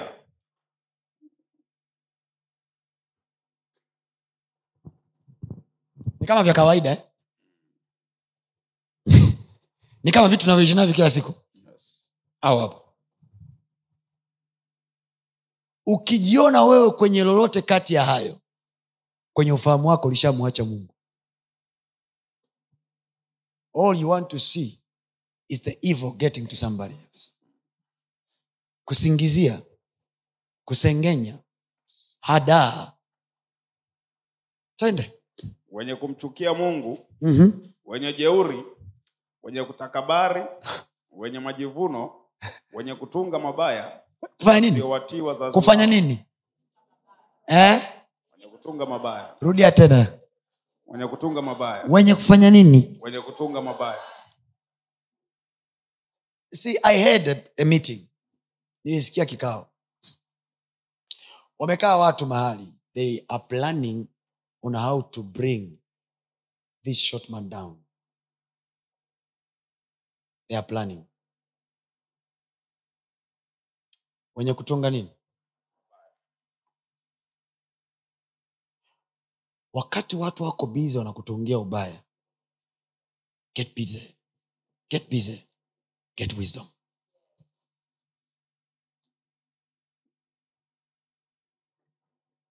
There are beautiful scriptures zinazosema chimo walilonichimbia. Watafanya nini? Get wisdom. Mwenye busara huyaona mabaya alafu akafanya nini? Kajificha tatizo la mtego lazima ule mtu utakula hata mtoto wako mwenyewe. Mimi nikipita njia usiotega itamtega mjomba wako itamtega mama yako mzazi. Tamtega baba yako. Mbegu unayopanda mahali popote utaivuna mahali. Naomba nikwambie kitu kimoja mtu wa mungu. Mahali popote walipokuchimbia shimo wao wakidhania hujaliona. Unajua wakati lutu anaachana na abraham aliamini kabisa. Aliamini kabisa. Amelamba bingo. Alafu abraham ameachiwa sehemu ikame. Bila kujua kama mshikaji mzee wake ana baraka ya bwana don't play with the blessed man Amen. mwenye baraka ya bwana ana uwezo wa kugeuza jangwa Yes. kuwa nchi yenye rutuba Amen. sio kwa sababu maji yapo Yes. sio kwa sababu mvua imenyesha Yes. ila baraka ina tabia ya kushuka kama ubonde Amen. la hermon Amen. bonde la hermon lilikuwa ni bonde kame lilikuwa ni bonde kame ambalo linategemea unyevu unyevu unaoshuka kutoka kwenye milima ya hermon. Ambapo mungu ameamuru baraka. Milima ya hermon haikuwa na majani. Bonde la hermon lilikuwa ni bonde lenye rutuba sio kwa sababu milima ina majani. Mm-mm. bonde la hermon nazungumzia habari ya zaburi ya mia moja thelathini tatu. Yes. tazama jinsi ilivyo na kupendeza. Ndugu wakae pamoja kwa umoja. Ni kama mafuta yanayoshuka katika nini haruni halafu paka kwenye upindo wa vazi lake. Halafu ni kama. Baraka ambao mungu ameiamuru kutoka kwenye bonde la hela anasema ni kama umande ushukao kutoka kwenye mlima mpaka kwenye bonde la helbon ambako mungu ameamuru baraka. kwa hiyo mungu aliamuru baraka iende kwenye bonde la helbon bonde la helbon lilikuwa ni kame. Kwa ilibidi unyevu huo unashuka kutoka juu ya mlima. Kwa sababu kila mlima duniani una unyevu unyevu. Una unyevu unyevu. Mimi nimepanda kilimanjaro sio mara moja sio mara mbili. Wale waliowahi kupanda mlima kilimanjaro wanajua. Ukiwa unaupanda ule mlima kuelekea kileleni hamna jani hata ile. All over sulfur. No oxygen. Kiwango cha oxygen ni kidogo sana wanakufosi unywe maji ya kutosha ili oksijeni yako itokee kwenye maji. Kwa sababu ukipanda namna hii ni jangwa tupu. No tree no single tree. But guess what? On top of the mountain kilimanjaro there is a lot of ice. Kuna mabarafu kama magorofa ambayo ukiamega yanatengeneza maji. Lakini huku kote ni jangwa. Lakini juu kuna barafu ambazo zina maji. So mungu akiamuru baraka kwenye bonde anaiamuru barafu iyeyuke juu ishushe maji pale chini. Amen. Sio wote tunakufa jangwani. Wengine tuna maji yanayotoka milimani.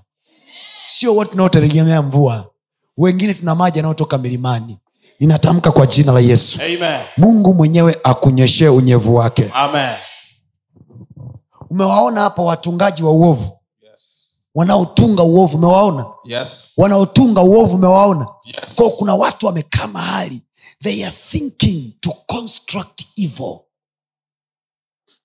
Ndio maana nikawaambia mtu anayesema ishu ya korona ni fiasco kwamba kuna watu ambao wametengeneza ili hela ipigwe usiwakatalie kwanza kwa sababu biblia inatuambia kuna watu kazi yao ni inventors. Watu wana invent evil. Bwana asifiwe. Bwana asifiwe. Amen. So pasta leo anatufundisha nini? Pata hekima pata ufahamu. Oh yes. Na vyote hivi vinaombwa kwa mungu.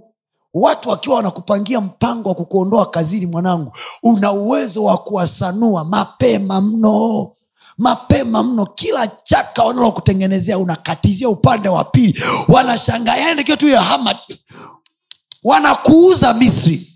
Wanakuja kukukuta miaka mitano ijayo misri. Wewe ndo waziri mkuu. Oh yes. Kule walikokuuza uende kuwa mtumwa wanashangaa wewe ndo mfalme. Amen. Yote yaliyokusudiwa yawe mabaya yako. Yes. Kwa jina la yesu. Amen. Tunayageuza kuwa hekima yako. Amen nasema na wewe pale nyumbani yes. tunayageuza yawe hekima yako. Amen. Ile ishu aliyokupangia pale ofisini yes. wakufanyia ubaya nisikize nikwambie. Yes. Katika jina la yesu kristo. Katika jina la yesu kristo. Bwana atadondosha hekima. Hekima itasema amina kubwa. Amen. Hekima itaingia ndani yako. Itakuonyesha cha kufanya. Amen sema napokea hekima. Napokea ufahamu. Napokea ufahamu. Katika jina la yesu. Jina la yesu. Nitaona cha kufanya. Akili zangu zangu. hazitachukua kisichofaa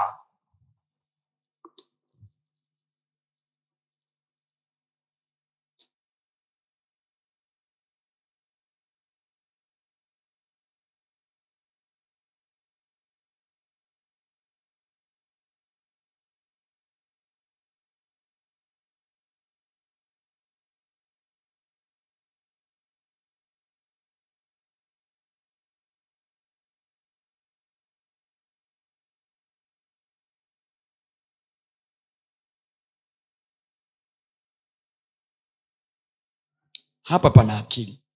Sikiliza. Niweke na suti yangu vizuri. Kwa sababu ujumbe naotaka kuongea sahizi utamfikia hadi rais wa jamhuri ya muungano wa tanzania.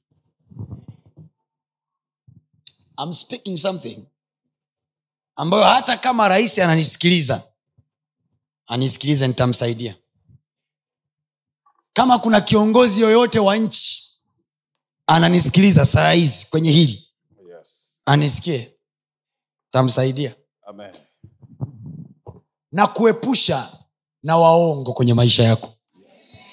Watu utakaowachagua watakao kuingiza kwenye matatizo wallahi nasema usiposikia hiki ninachokwambia unaingia chaka. Na mahubiri wa mara nyingi yanatokea namna hii. Ili kutusaidia kutuepushia shimo lililoko mbele. Naomba nirudi madhabauni kwa sababu nataka kuongea na rais pia. Yohana moja kumi na moja anasema alikuja Kwake. kwake walio wake na walio wake hawakumpokea. hawakumpokea. Bali wote waliompokea. wangapi? Wote. Wangapi? Wote. Ambao sasa sio wake lakini ni wengine sasa. Kwa sababu wakwake hawakumpokea. Anasema alikuja kwa walio wake na walio wake hawakumpokea. Anasema bali wali, wote Waliompokea. sikiliza huku wewe. Wote waliompokea mpokea aliwapa uwezo. uwezo. Sikiliza. Hatumpi mtu kitu asiyetupokea. Unampa aliyekupokea akupokee kwanza ndo unampa kwanza. Akupokee wewe ndo unampa ulicho nacho. Tatizo tunataka kuwapa watu vitu tulivyo navyo ili watupokee. Tunaenda vice versa. Watachukua cha kwetu wakimaliza kuchukua cha kwetu wanatunyonga. Alikuja kwa walio wake walio wake wakumpokea na ujue hivi hapa namzungumzia yesu. Yes. Yesu akusulubiwa na wamataifa. Wamataifa walipokea roho mtakatifu. Walipokea nguvu zake. Walipokea neema yake. Lakini walio wake ambao hawakumpokea walijua kabisa ni hosana mbarikiwa ajaye kwa jina la bwana. Lakini kwa kuwa hatujampokea tutachukua uponyaji wake na mwisho wa siku tutamsulubisha. Yes. Wisdom of life demands hekima biblia anasema yesu kristo ni hekima ya mungu kwetu. Watch out who want your things and he doesn't want you. Pekua kwenye maisha yako ni nani anataka vya kwako ila wewe yakutaki huyo mtu ukimaliza kuchukua cha kwako takuning'iniza kwenye msalaba. Walimfanyia hivyo mwokozi wa ulimwengu. Kwa sababu hawakumpokea. They just wanted his power they wanted him to deliver them. Walikuwa wanataka awaokoe. Ndio maana anawaambia hivi. Ndio maana hata baadaye angalia swala la wayahudi. Hata baadaye kina petro wanamuuliza yesu je ni saa hii utakaowarudishia ufalme? Manake wewe sio kwetu sio ishu sana. We want to know ni lini unawarudishia israeli ufalme. Yesu akawambia achana na hiyo habari. Akasema si kazi yenu. He is cutting them down. Kwa sababu aliwaahidia kwamba nimekuja kuwaletea ufalme. Anawambia si kazi yenu kujua majira wala nyakati ambayo baba ameyaweka kwenye nasoma hapo matendo ya mitume sura ya kwanza. Alafu akasema hivi bali sikiliza mtapokea nini? Nguvu. nguvu. Akisha kuja juu yenu nguvu yenyewe hauipokee kabla hujampokea. Aje roho mtakatifu kwako umpokee roho mtakatifu then upokee nguvu. Mungu sio mpumbavu. Mungu anatuonyesha hekima ya maisha don't give people power that they didn't receive you. Kwenye maisha yangu i gave people things that i thought they wanted. I was busy giving them. Kumbe in the first place they never received me in their hearts. Hawakunipokea kwenye moyo wangu. They ended up taking what was mine. Wakachukua kilicho changu. Na baada ya hapo wakaondoka halafu wakanisurubisha it is life. Biblia inasema alikuja kwa walio wake na walio wake wakumpokea hakuwalazimishia. Biblia inasema bali waliompokea aliwapa uwezo. Siwape watu kitu ambao hawajakupokea. Wakupokee kwanza. Wakupokee wewe kama wewe. Kwanza ukimuuza yusufu umeuza na ndoto. Umeuza na tafsiri zote za ndoto mlizokuwa nazo.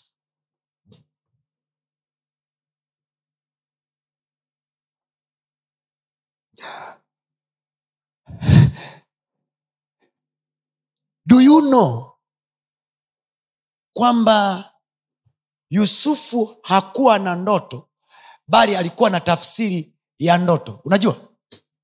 Mnajua? Yes. mnajua? Yes. vipi kama yusufu angebaki nyumbani kwao alafu taarifa zikaenea duniani kote kwamba mfalme wa misri ameota ndoto ameota ng'ombe saba walionona na ng'ombe saba waliokonda. Alafu taarifa zikafika mpaka nyumbani kwa kina yusufu. Do you know nchi nzima ingesafiri kuelekea nyumbani kwa kina yusufu? Kwa sababu hii sikiliza mathematics yangu. Ng'ombe saba walionona ilikuwa ni miaka saba ya shibe. Kwa hiyo miaka saba ya shibe ilikuwa ipo duniani kote. Hata nyumbani kwa kina yusufu ambako yakobo yupo kulikuwa na shibe. Kwa hiyo yakobo na watoto wake wanaingia kwenye njaa sio kwa sababu mungu amewachukia. Wanaingia kwenye njaa kwa sababu hawakupata hekima in advance ya kukitunza chakula. Kwa sababu miaka saba ya shibe ilipita kwa watu wote. Na miaka saba ya njaa inapita kwa watu wote. Ni nani aliyeweza kuhifadhi chakula kwenye miaka hii ya shibe ndo atakayeuza kwenye miaka saba ya njaa? Akujalie mungu wakati wa shibe uwe na hekima ya kuhifadhi chakula. Amen. akujalie mungu. Wakati kila mtu anaonekana yuko bize maisha ameyapatia akujalie mungu hekima ya kuhifadhi watu sahihi. Wakati mnapojiona mmeshiba chakula mumtaki tena aliyekuwa anawalisha. Akujalie mungu. Akujalie mungu kwa sababu miaka saba ya shibe Yes. huaga inaisha. Huaga inaisha. Yes. huaga inaisha. Ulisubiri uolewe kwenye hili kanisa ndo uje umtukane mchungaji alikufungisha ndoa. Miaka saba ya shibe ya shibe huwa inaisha. Ikiisha ikiisha akujalie mungu kumpata wa kutafsiri ndo, ndoto yako. I give you wisdom. Watoto wengine mnaowasaidia kwenye maisha yenu isije ikawa wanakuja kukusa, kusaidia kwa sababu wanataka cha kwako na sio wanakutaka wewe. Wakutake wewe kwanza wakutake wewe kwanza. Na wajua watu ambao wanapenda kusomeshwa na wajomba zao lakini hawataki kuosha masufuria ndani ya hizo nyumba. Nawajua watu. Nawajua watu ambao wanataka kusomeshwa na mamdogo lakini hawataki kufagia uwanja wa mamdogo. Nawajua watu ambao wanataka kusaidiwa na shangazi lakini hawataki kulima shamba la shangazi. Sikiliza ukitaka kula nyumbani kwangu jua kupika pia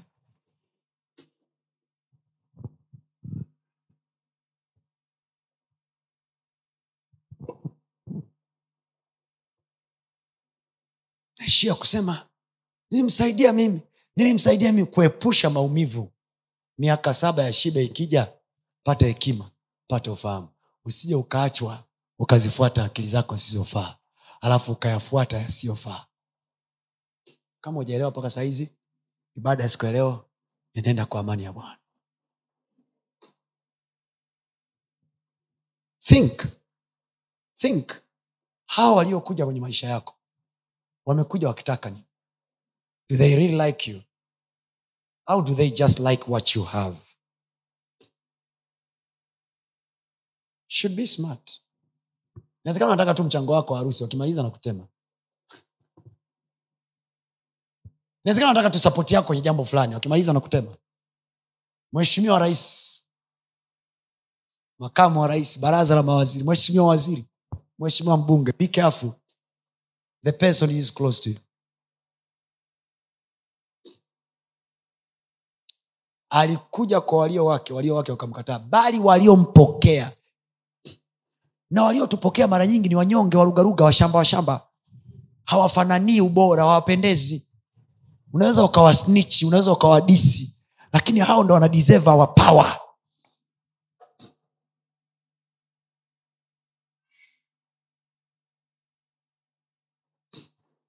we put close our people. Tunawasogeza watu karibu yetu exactly people who want our chairs. Watu wanaotaka siti zetu za ukuu ndio hao hao tunawawekaga karibu. Hayuko mbali.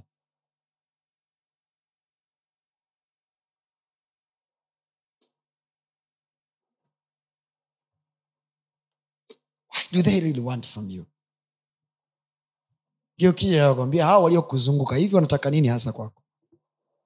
Ni nini yani ni nini wanachotaka kwako kweli?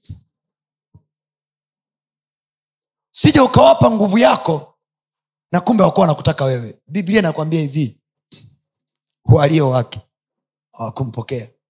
Waliostahili kumpokea hawakumpokea bali waliompokea waliompokea. Kwao mnaanza kumpokea kwanza. Wakupokee wewe kwanza go there as a poor person. Don't show them what you have first. Waangalie watakupokea wewe kama ulivyo kama mtu kwanza. Wasikupokee wewe kama mwenye vitu wakupokee kama mtu kwanza. Ngeukiakwambia wanakupokea wewe kama mtu kwanza. Au wanakupokea kama kile kitu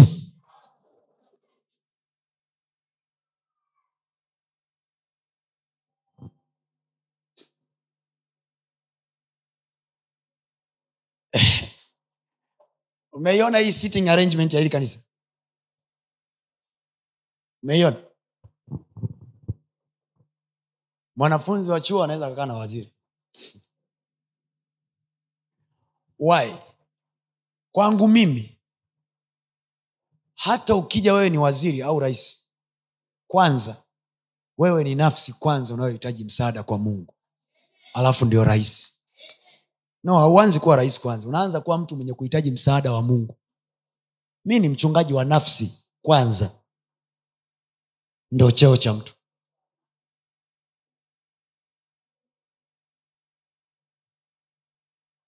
I receive you as you to get what belongs to you. Yusufu alikuwa na tafsiri ya ndoto mnajua? Kwao manaake ile ndoto ya farao ingeweza kutumwa kule aliko yusufu. Alafu akaijua alafu akamwambia baba miaka saba ya shibe inakuja. Tulimeni tuhifadhi miaka saba ya njaa ikija dunia yote inakuja kununua chakula hapa. What a wisdom. Lakini wakamuuza yusufu. Wameiuza tafsiri ya ndoto.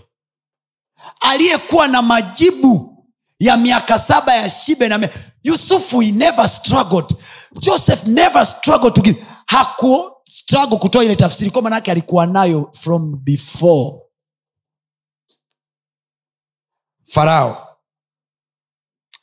Yusufu anamwambia farao. Angalia akili. Na kufundisha hekima. Anamwambia farao hivi mimi nimeshatoa tafsiri. Sasa farao na atafute mtu atakayemsaidia kwenye kuhifadhi chakula. Nikuonyesha mwanzo. Huu ndo mtakuwa mstari wetu wa, wa mwisho. Geukie jirani yako mwambie najitahidi kuzuga. Lakini naelewa sana. Najifanya kama simwelewi mchungaji lakini namwelewa nenda mwanzo arobaini na moja mwanzo arobaini na moja. Nenda mstari wa nane. Naomba wote tusome kwa haraka haraka alafu tuende nyumbani. Hata asubuhi roho yake ikafadhaika akapeleka watu kuwaita waganga wote wa misri na watu wote wenye hekima walioko. Farao akawahadithia ndoto yake. Aliwahadithia watu gani? Waganga waganga na kina nani? wenye hekima kwa hiyo uganga na hekima vinafanya kazi sawa. Anayekuendea kwa mganga dawa yake uwe na hekima. Umempiga? Yes. Ujaelewa nasema anayekuendea kwa mganga dawa yake uwe na nini? Hekima. Kwa sababu mganga na mwenye hekima wote walifanya nini? Waliitwa. Yes. Twende. Farao akawahadithia ndoto yake wala hakuna aliyeweza kumfasiria farao mambo hayo. Basi mkuu wa wanyweshaji akamwambia farao akisema mm. nayakumbuka makosa yangu leo farao aliwakasirikia watumwa wake akanitia nifungwe nyumbani mwa wakuu mwa mkuu wa askari mimi na mkuu wa waokaji. Tukaota ndoto usiku mmoja mimi na yeye kila mtu kwa tafsiri ya ndoto yake tukaota. Na huko pamoja nasi palikuwa na kijana mwebrania mtumishi wa mkuu wa askari. Tukamhadithia naye akatutafsiria ndoto zetu. Akamfasiria kila mtu kama alivyokuwa kama ilivyokuwa ndoto yake. Nenda mstari wa kumi na nne. Ndipo farao akapeleka watu akamwita yusufu wakamleta upesi kutoka gerezani. Mstari wa kumi na tano. Farao akamwambia yusufu nimeota ndoto wala hakuna awezaye kunifasiria. Mstari wa kumi na sita.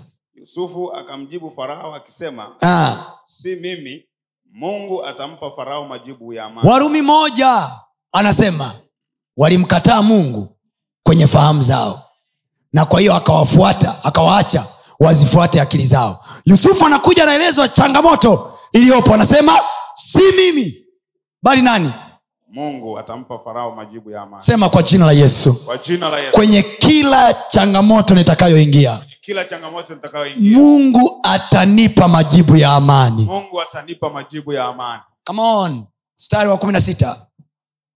Farao akam yusufu akamjibu farao akisema yes. Si mimi mungu atampa farao majibu ya amani. Yep. farao akamwambia yusufu katika ndoto yangu nalikuwa nikisimama ukingoni mwa mto natazama ng'ombe saba wanatoka mtoni wanono wazuri waka, wakajilisha manyasi. Nimependa hili neno alilosema yusufu mungu atampa farao majibu ya amani. Kwa hiyo hii ndoto hata ingeotewa kenya mungu angetoa lile jibu. Hii ndoto ingeotewa zambia mungu angetoa kwa sababu mungu god is of, is of every place. Kwa hiyo farao ni kwamba tu umepata grace na mungu atakupa majibu ya amani. Kwa hiyo yusufu ndo mwenye mungu hapa. Hujaelewa. Mungu atampa ma- farao majibu. Aliyesimama mbele ya farao ni nani? Yusufu. Mungu atampa farao majibu. Ko from that moment yusufu akaacha kuwa yusufu akageuka kuwa nani? Mungu. Memaliza kila changamoto unayokutana nayo ishu ikutane na wewe kama imekutana na mungu. Amen. Sema majanga yakitokea. Majanga yakitokea. Majanga yakitokea. Yakikutana na mimi na mimi. yatakuwa yamekutana na mungu. Yamekutana na mungu. Mungu anakufa kwenye ajali? Mungu anakufa kwenye janga la moto? Apana. sema kwa jina la yesu. Kwa jina la yesu. Unakumbuka kina shedrak meshak na abednego waliingizwa kwenye nini kwenye tanuru la moto walikufa mle ndani? Nakutamkia kwa jina la yesu. Amen. Ukikutana na janga lolote kwenye maisha yako yes. liwe limekutana na mungu. Amen. Sema ubaya wowote utakaokutana na mimi. Ubaya utakao na mimi. Umekutana na mungu. Umekutana na mungu. Amekutana na mungu uso kwa uso. Nakwambia leo umepata bahati sana. Umekaa na mungu pembeni yako. Ongera sana kawahadisie na wenzako. Mstari wa ishirini na tano. Yusufu akamwambia farao mm. ndoto ya farao ni moja. Aha. mungu amemwonyesha farao atakayoyafanya hivi karibu. Wale ng'ombe saba wema ni miaka saba na yale masuke saba mema ni miaka saba. So ilikuwa ni ndoto right? Yes. Lakini yusufu anamwambiaje mungu amefanya nini? Farao mungu amemwonyesha farao mambo yatakayotokea hivi karibuni. yes. kwa hiyo kumbe mungu anaweza kukuonyesha litakalotokea kesho. Yes. Mungu tatizo lake tatizo lake tatizo lake. tatizo la mungu alilonalo ni hili. Haongee na wewe kwa lugha ya wazi. Anaongea na wewe kwa lugha ya ishara farao ameongeleshwa na mungu lugha ya ishara. Kaikosa hekima ya niwashukie huku chini. Kinachotufanya tusijue yanayotukuta kesho. Sio kwamba mungu hatuonyeshi ila mungu anatuonyesha kwa ishara. Na kuambia kweli mtu yoyote aliyeachana na mpenzi wake hapa alizipata ishara kabla ajaingia hata kwenye ndoa. Zilikuwepo. Zilikuwepo. Yani right from the beginning wakati relationship inaanza uliziona hasira ila ukazipotezea. Angalia neni usoni alafu unyamaze kimya. Wala usimsemeshe jirani yako chochote. Hujue anapitia jambo gani saa hizi. Haleluya Amen. God speaks in signals. Tatizo ni wangapi wanaweza wakaielewa ishara? Mungu akiongea? To very few people biblia anasema mungu anasema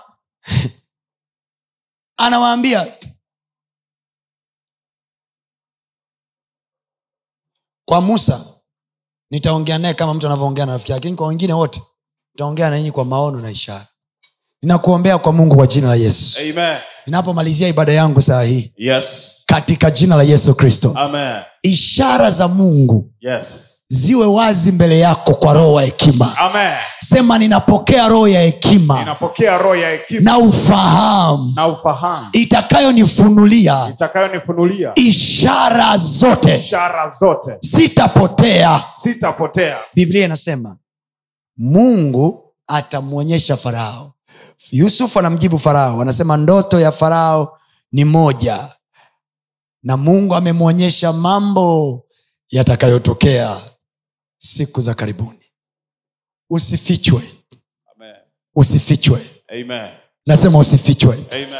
nasema usifichwe Amen. siku ya jumatano nilifundisha pale kasanga nikasema biblia inasema mtu yoyote aliyepungukiwa hekima na aombe kwa nini? Kwa sababu hekima inakusaidia wakati wa majaribu.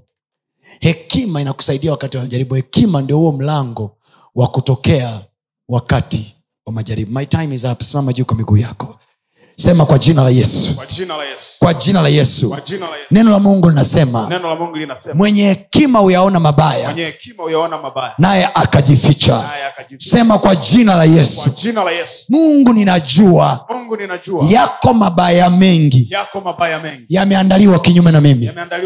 Lakini neno lako linasema lakini neno lako linasema kwa jina la yesu. Kwa jina la Yesu. Watakuja watu. Watakuja watu. Watakuja watu. Watakuja watu. Wenye kutaka tu kutoka kwetu. Kutaka tu kutoka kwetu. Lakini wasiotutaka sisi. Lakini sema kwa jina la yesu. Kwa jina la Yesu. hekima yako inifunulie. Hekima yako inifunulie. Hekima yako inifunulie. Hekima yako sema kwa jina la yesu. Kwa jina la Yesu. Kila mtego uliotegwa kila mtego uliotegwa. hekima ifungue macho yangu.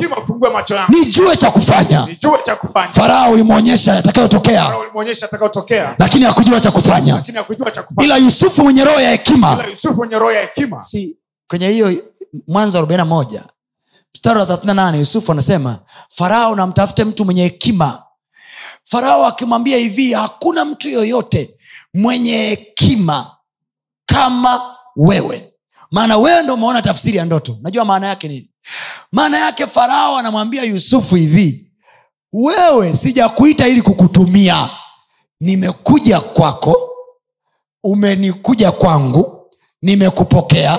Nitakuchukua wewe na ulicho nacho farao angeishia kuchukua hekima ya tafsiri ya ndoto alafu atafute mtu mwingine trust me angechemsha I don't know if you're getting what I'm saying.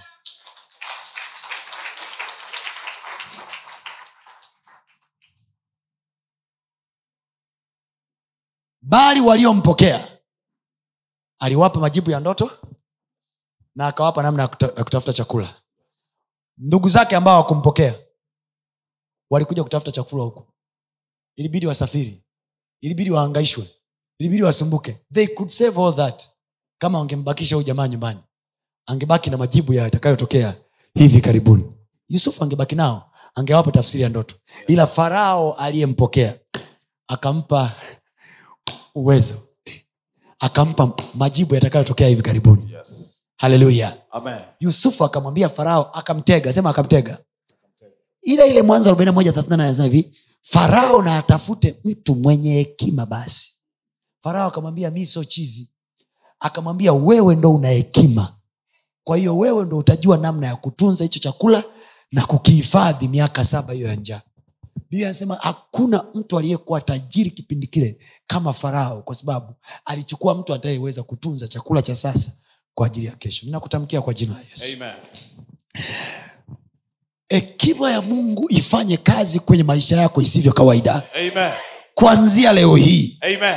usipotee kwanza Amen. uone njia Amen. Iliyo sahihi. Sema kwa jina la yesu. Kwa jina la Yesu. nitaiona njia iliyo sahihi. Kwa jina la yesu. Kwa jina la nitaiona njia iliyo sahihi. Sitapotea. Sitapotea. sitapotea. Sitapotea. sitapotea. Sitapotea. hekima ya mungu itanipa cha kufanya. Hekima ya mungu itanipa cha kufanya. Nitajua cha kufanya.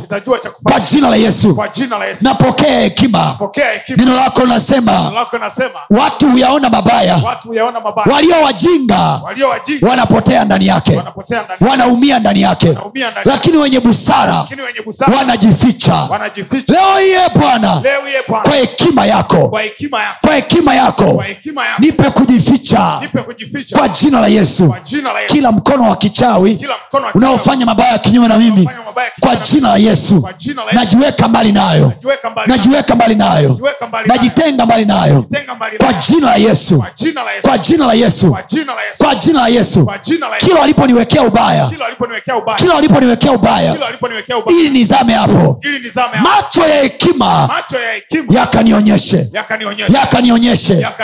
Niuone ubaya na kujificha. Kwa jina la yesu. Nakataa kupotea kwenye ubaya. Kupotea kwenye ubaya. e mungu nipe hekima. Hekima. Kwa roho wako. Nijaze roho wako wa hekima Nijaze roho yako ya hekima. Neno lako linasema. Neno lako linasema. neno lako linasema. Chipukizi kwenye shina la yese. Sawasawa na isaya kumi na moja. Sawa na Isaya 11. roho wa bwana alikuwa juu yake. Roho wa hekima na roho wa ufahamu. Kwa jina la yesu. Nakataa kuzifuata akili zangu. Nipe roho wako wa hekima. aniongoze bwana. Anipe cha kufanya Cha kwa jina la yesu sitapotea kwa jina la yesu naichukua kesho yangu naitawala kwa jina la yesu naichukua kesho yangu naitawala ongea maombi haya kwa kumaanisha sema naichukua kesho yangu na kuitawala naichukua kesho yangu na kuitawala kwa jina la yesu napokea hekima napokea ufahamu kwa jina la yesu Kwenye akili yangu. kwenye ufahamu wangu Sijamkataa mungu. Sijamkataa Mungu. na kupokea ye bwana. Unipe uwezo. Neno lako linasema waliokupokea uliwapa uwezo wa kufanyika watoto wako. Tena neno lako linasema waliokupokea wewe. Waliokupokea wewe. ulisema wakikupokea hawatapotea. Nakataa kupotezwa. Nakataa kupotea. Kataa kupotea. nakataa kuharibikiwa. sema kila andiko la kichawi Kila lililoandikwa kinyume na mimi Lililoandikwa kinyume na mimi. kwa jina la yesu Kwa jina la Yesu. kwa hekima ya mungu nalifuta sitapita kwenye michoro yao pita kwenye michoro yao. pango wote waliopanga kinyume na mimi kwa jina la yesu sitapita kwenye mipango yao kwa jina la yesu naiomba hekima ya kuniongoza hekima ya kuniongoza Hekima ya kuongoza njia yangu kwa jina la yesu Kwa jina la Yesu.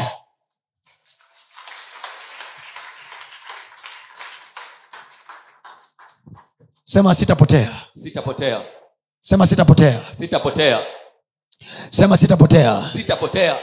Sema sitapotea. Sitapotea. Sema sitakosea. Sitakosea natembea kwenye hekima. Roho ya hekima inafanya kazi ndani yangu. Roho ya hekima inafanya kazi ndani yangu. Sema roho ya ufahamu inafanya kazi ndani yangu.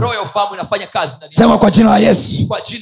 Kumcha bwana ni chanzo cha maarifa. Sema sitakosa maarifa. Ninayo maarifa ndani yangu ya kunitosha. Ya ufahamu ndani yangu. Ufahamu wa mungu. Nafanya mungu. Kazi ndani yangu. Katika jina la yesu. Katika jina la yesu. Kila mpango wa kishetani. Unaopangwa kinyume na mimi. Naoujua na nisiyoujua. Kwa jina la yesu. Ninanyanyuka juu yake. Ninanyanyuka juu yake. Neno la mungu linasema. Neno la mungu linasema. Neno la mungu linasema. Vita vyetu sisi. Si juu ya damu na nyama na nyama.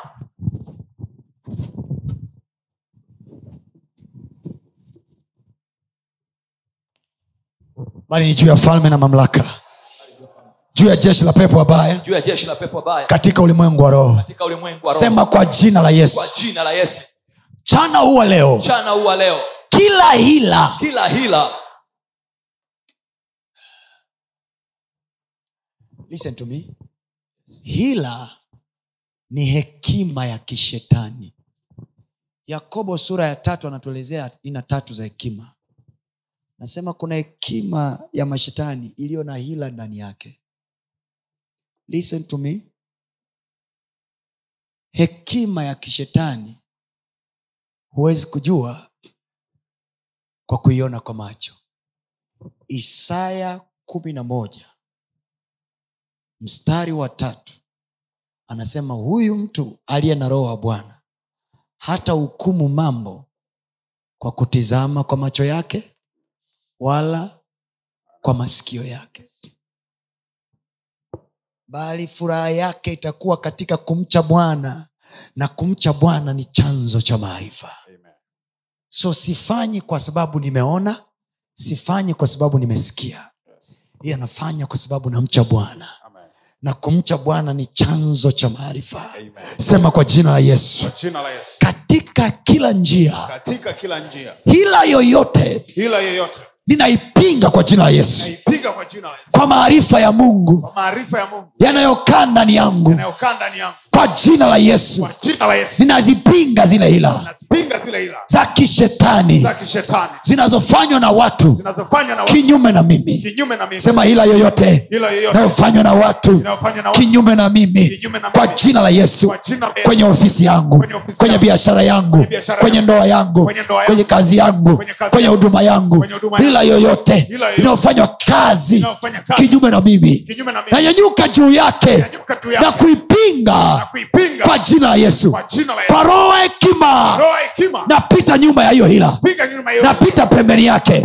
Sitaingia kwenye michongo yao. Kwenye michoro yao. Kila mchoro walionichorea. Mchoro wa uovu. Waliouchora kinyume na mimi. Ninaufuta kwa jina la yesu. Napita kwenye mchoro wa Bwana. kwa jina la yesu Jina la Yesu.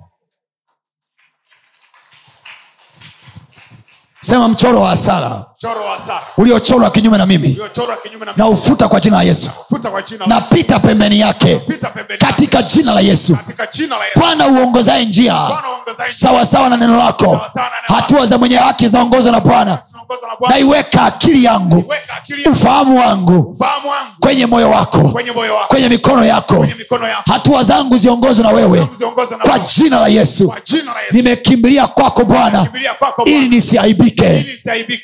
Nimekukimbilia wewe bwana. Kimbilia wewe Bwana. ili nisiaibike. Kila mtego walioniwekea alioniwekea. waaibu ili niingie. Kwa jina la yesu. Jina la Yesu. wewe ni kimbilio langu. Wewe ni kimbilio langu. usiache kufuatilia masomo yetu mengine kupitia mitandao yetu mbalimbali ya kijamii ambayo yote inatumia jina la pasta tony kapola. Youtube facebook pamoja na instagram. Namba ni 762153539 barikiwe